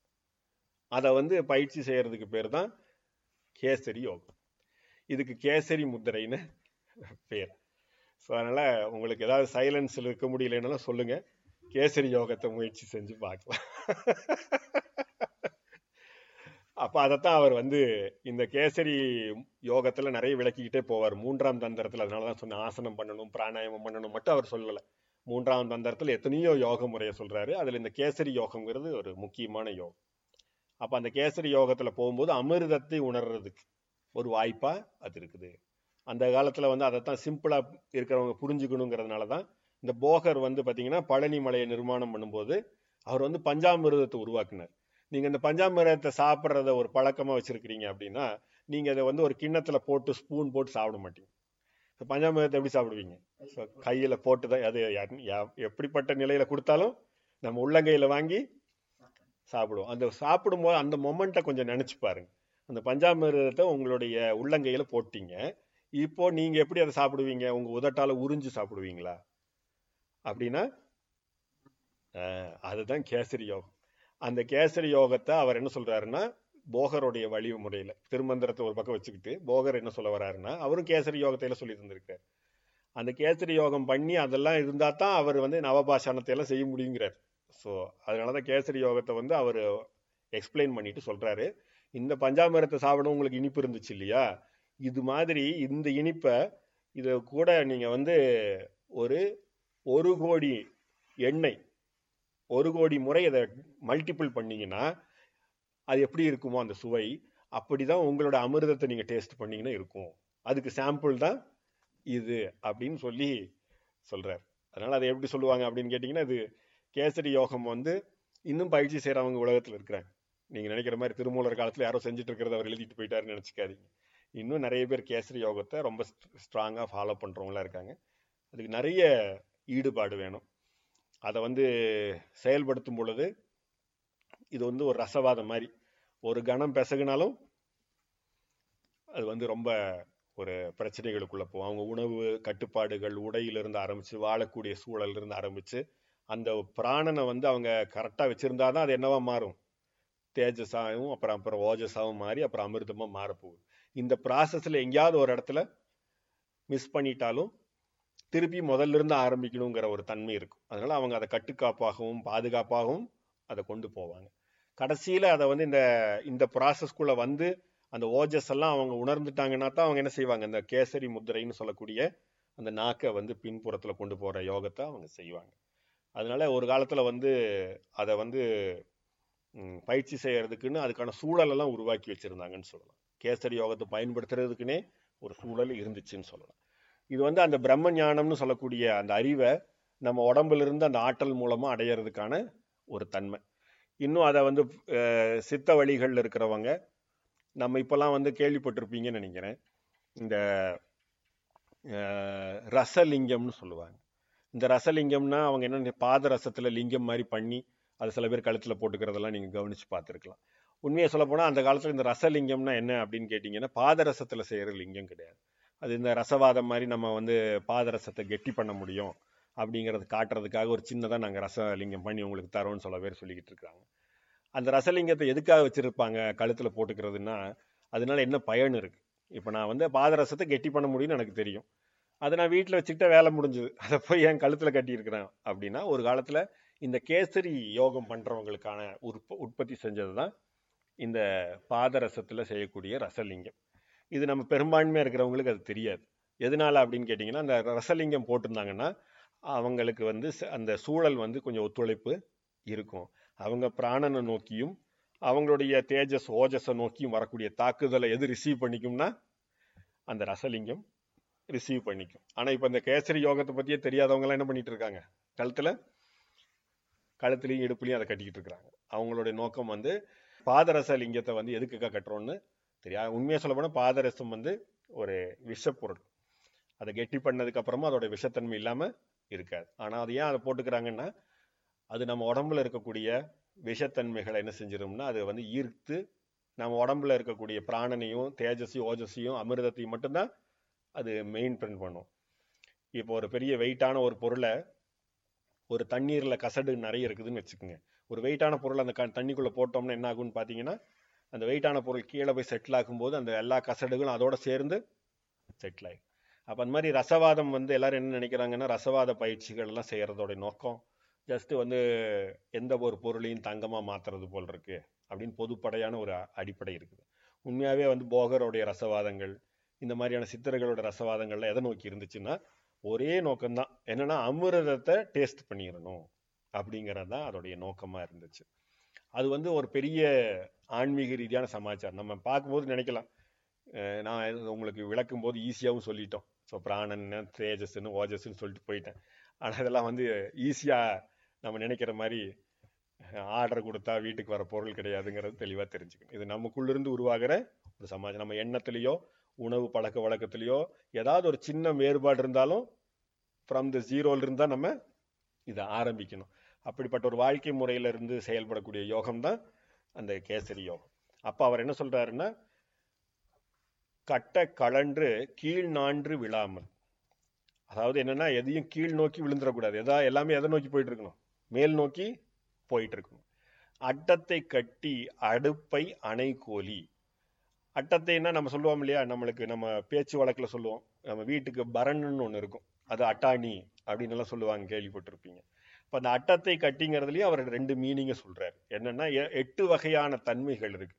இந்த எப்போ நீங்கள் அந்த பிராணனை வசப்படுத்தி அது தேஜஸாக மாறுதோ அப்போவே நம்மளுக்கு சில சித்திகள் வர ஆரம்பிக்கும். அந்த அஷ்டமா சித்திகள் மாதிரியான சில சித்திகள் வர ஆரம்பிக்கும். திருப்பி அதை பயன்படுத்தணும்னு வச்சுக்கோங்க, அந்த பிராணனெல்லாம் என்ன ஆகும், அந்த சித்திகளுக்கே வேஸ்ட்டாக போயிடும். எல்லாம் முடிஞ்சதுக்கப்புறம் பெட்ரோல் தீர்ந்த வண்டி மாதிரி நடு ரோட்டில் நிற்கணும், திருப்பியும் போய் பெட்ரோல் போட்டால் தான் வண்டி ஸ்டார்ட் ஆகும். இந்த மாதிரியான தன்மையை பயன்படுத்தாமல் அட்டத்தை கட்டி அப்படின்னு சொல்கிறாங்க. அட்டத்தை கட்டிங்கிறது உயர் பகுதியை நம்ம வந்து கட்டிடணும், கீழே விழுகாமல் ஸ்டாப் பண்ணிடணும் அப்படிங்கிற பொருளையும் சொல்கிறாரு. அட்டத்தை கட்டின்னு சொல்லும்போது 8 வகையான தன்மையை நம்ம வந்து கட்டுப்படுத்திடணும், நம்ம வந்து பயன்படுத்திடக்கூடாது அப்படிங்கிற 2 பொருள் பட அவர் சொல்கிறார். அடுப்பை அணைக்கோலி அப்படிங்கிறார். அந்த அடுப்போடைய ஹீட்டு என்ன ஆகிடக்கூடாதுன்னா அப்படியே மெயின்டெனன்ஸ்லேயே இருக்கணும். அப்போ அந்த மெயின்டெனன்ஸ்லேயே இருந்து மேலே இருக்கிறது வந்து கீழே விழுகாமல் அப்படியே மேலே நிற்க வச்சு கீழே அந்த அடுப்பை கரெக்டான முறையில் ஹேண்டில் பண்ணி நம்ம வந்து விட்டத்தை பூட்டி மேற்பையை தாட்கோத்து அப்படிங்கிறார். ஸோ விட்டத்தை அப்படிங்கும்போது இருக்கிறதுலே உச்சந்தலை பகுதின்னு சொல்கிறக்கூடியது தானுங்க அந்த விட்டம்னு சொல்லக்கூடிய அந்த விட்டத்தை பூட்டி. ஏன்னா நிறைய பேர் வந்து என்ன செய்வாங்க, இந்த மாதிரியான இந்த கேசரி யோகத்தை பயன்படுத்தும் பொழுது அவங்களுக்கு அந்த பேரானந்தத்தை உணர்ந்த அந்த மொமெண்ட்லேயே அவங்க உயிரை விட்டுடுவாங்க, இதுக்கு மேலே என்ன இருக்குது நம்ம வாழ்க்கையில் அப்படிங்கிற அளவுக்கு. அப்போ அதனால தான் அவர் சொல்கிறார், மேலே ஃபஸ்ட்டு க்ளோஸ் பண்ணிடணும். ஏன்னா அந்த கபாலத்தில் அந்த அமிர்தம் சொரியும் பொழுது, உருவாகும் பொழுது, அங்கே உணரப்படும் பொழுது ஆட்டோமேட்டிக்காக உங்கள் கபாலத்திலேருந்து உங்கள் உயிர் பரமானந்தத்தில் கலந்துரும் அப்படிங்கிறார். அப்போ அதை வந்து கரெக்டாக பூட்டி மேற்பையை தாட்கோத்து, அதை வந்து கரெக்டாக தற்காத்து கரெக்ட் பண்ணி அதில் இருக்கிற அந்த மேல் பகுதிகளில் இருக்கக்கூடிய பகுதிகளில் அப்படியே நீங்கள் ஹோல்டு பண்ணால் அதில் வந்து நட்டம் இருக்கேன்னா நம்ம தமிழில் அது நாட்டம்னு சொல்லக்கூடிய, நம்ம தமிழில் பயிற்சி வழக்கில் நாட்டம்னு சொல்கிறோம் இல்லைங்களா. உண்மையாக விஷயம் என்னென்னா நட்டம் அப்படிங்கிற வார்த்தை. நட்டம்னா அதில் கவனம் முழுமையாக இருக்க, நமனில்லை தானே, அவனுக்கு இறப்பே இல்லை, எமன்கிறவனே வரமாட்டான் அப்படின்னு சொல்கிறார். அப்போ இதில் பல்வேறு வகையான சூட்சமமான முறையில் அவர் எழுதியிருக்கிறாரு. இதை நேரடி விளக்கத்துக்காக நான் சொன்னேன், மேலே இருக்கிற பகுதியை பூட்டிட்டு அதில் வரக்கூடிய அமிர்தத்துக்கு கீழே இருக்கக்கூடிய அடுப்பை கரெக்டாக வச்சுக்கிட்டு நம்ம பயன்படுத்தணும்னா போதும்.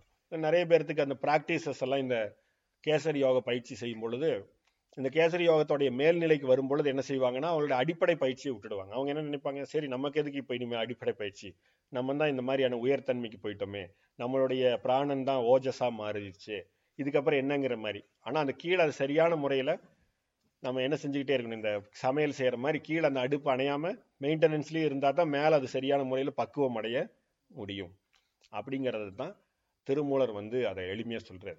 ஆனால் மேலோட்டமாக பார்த்தோம்னா அது ஒரு மேலே இருக்கிற விட்டத்தை போட்டு அதில் அட்டாணியை கட்டு அப்படிங்கிற மாதிரி பார்க்கும்போது அவர் ஏதோ வீடுக்கு பிளான் சொல்கிற மாதிரி தான் இருக்கும். இன்னும் சிம்பிளாக சொல்லப்போனால் அவர் வந்து இந்த மாதிரி விட்டத்தை பூட்டி அது கீழே அடுப்பங்கரையை சரி பண்ணிக்க அப்படின்லாம் அவர் சொல்லும்போது வீட்டை மெயின்டெனன்ஸுக்கு தான் ஏதோ சொல்கிறாரு போல் இருக்கு. ஆனால் ரியாலிட்டியில் அவர் வந்து கேசரி யோகத்தை நமக்கு விளக்கிக்கிட்டு இருக்கிறாரு. அது நட்டம் இருக்குது அப்படிங்கிறது அவர் சொல்லக்கூடிய விஷயங்கள்ல வெவ்வேறு வகையான தன்மை இருக்குது. மேற்பையை தாட்கோத்து அப்படின்னு சொல்கிறதுல எல்லாம் மேலே ஒரு பை இருக்குது, அந்த பையை வந்து சரியான முறையில் கோத்து ஹோல்டு பண்ணிக்கணும் அப்படின்னு எல்லாம் அவர் எக்ஸ்பிளைன் பண்ணுறாரு.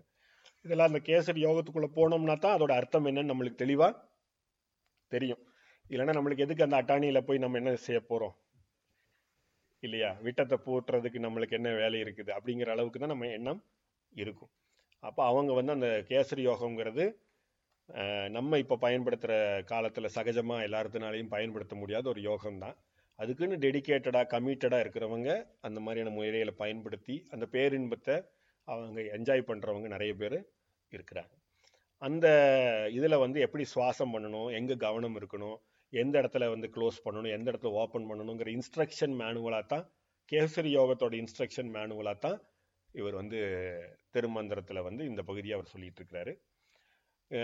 பதஞ்சலி யோக சூத்திரம்னு சொல்லக்கூடிய யோக சூத்திரத்தில் கூட கேசரி யோகம் இல்லைங்கிறது நம்ம நல்லா தெரிஞ்சுக்கணும். அதே நேரத்தில் கோரக்நாத்னு சொல்லக்கூடிய நாத சம்பிரதாயத்துடைய முக்கியமான ஒரு குருவாக இருக்கக்கூடிய கோரக்நாத்தில் கோரக் தந்திரா அப்படின்னு சொல்லக்கூடிய யோக நூல் இருக்குது. அந்த கோரக் தந்திராவில் இதே கேசரி யோகத்தை ரொம்ப டீட்டெயில்டாக அவரும் வடமொழியில் விளக்கியிருக்கிறாருன்னு சொல்லலாம்.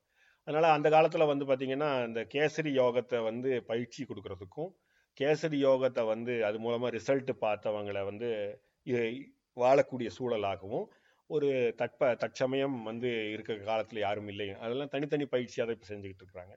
ஒரு காலத்தில் அதுக்கான பள்ளி இருந்தது, அதுக்கான ஒரு வளர்ச்சிக்கான சூழல் இருந்துச்சுங்கிறதையும் நம்ம தெரிஞ்சுக்கணும். அதனால் வட நாடுகளில் இந்த கோரக்கருடைய யோக மரபில் இருக்கிறவங்களும் தென்னாடுகளில் சதாசிவநாத்னு சொல்லக்கூடிய திருமூலர் கூட அதே நாத சம்பிரதாயத்தை சார்ந்தவருங்கிறதுனால அவரும் இந்த கேசரி யோகத்தை பற்றி விரிவாக தமிழில் அதை பதிவு செஞ்சுருக்கிறாரு அப்படிங்கிறதையும் நம்ம தெரிஞ்சுக்கலாம். அதனால் மூன்றாம் தந்திரத்தில் அஷ்டாங்க யோகத்துக்கு அப்புறம் அவர் விரிவாக விளக்கக்கூடிய யோகம் இந்த கேசரி யோகம். ஸோ இப்போ உங்களுக்கு தெரிஞ்சிருக்கும்னு நினைக்கிறேன். ஒரு ஒரு சிங்கம் தன்னுடைய நாக்கை பின்புறமாக எப்படி சுழட்டுமோ கர்ஜிக்கும் பொழுது, அந்த மாதிரி நம்மளுடைய நாக்கை பயன்படுத்தி அமிர்தத்தை சுவைக்கிறதுனால தான் இதுக்கு கேசரி யோகம்னு பேர் அப்படிங்கிறத நம்ம தெரிஞ்சுக்கலாம்.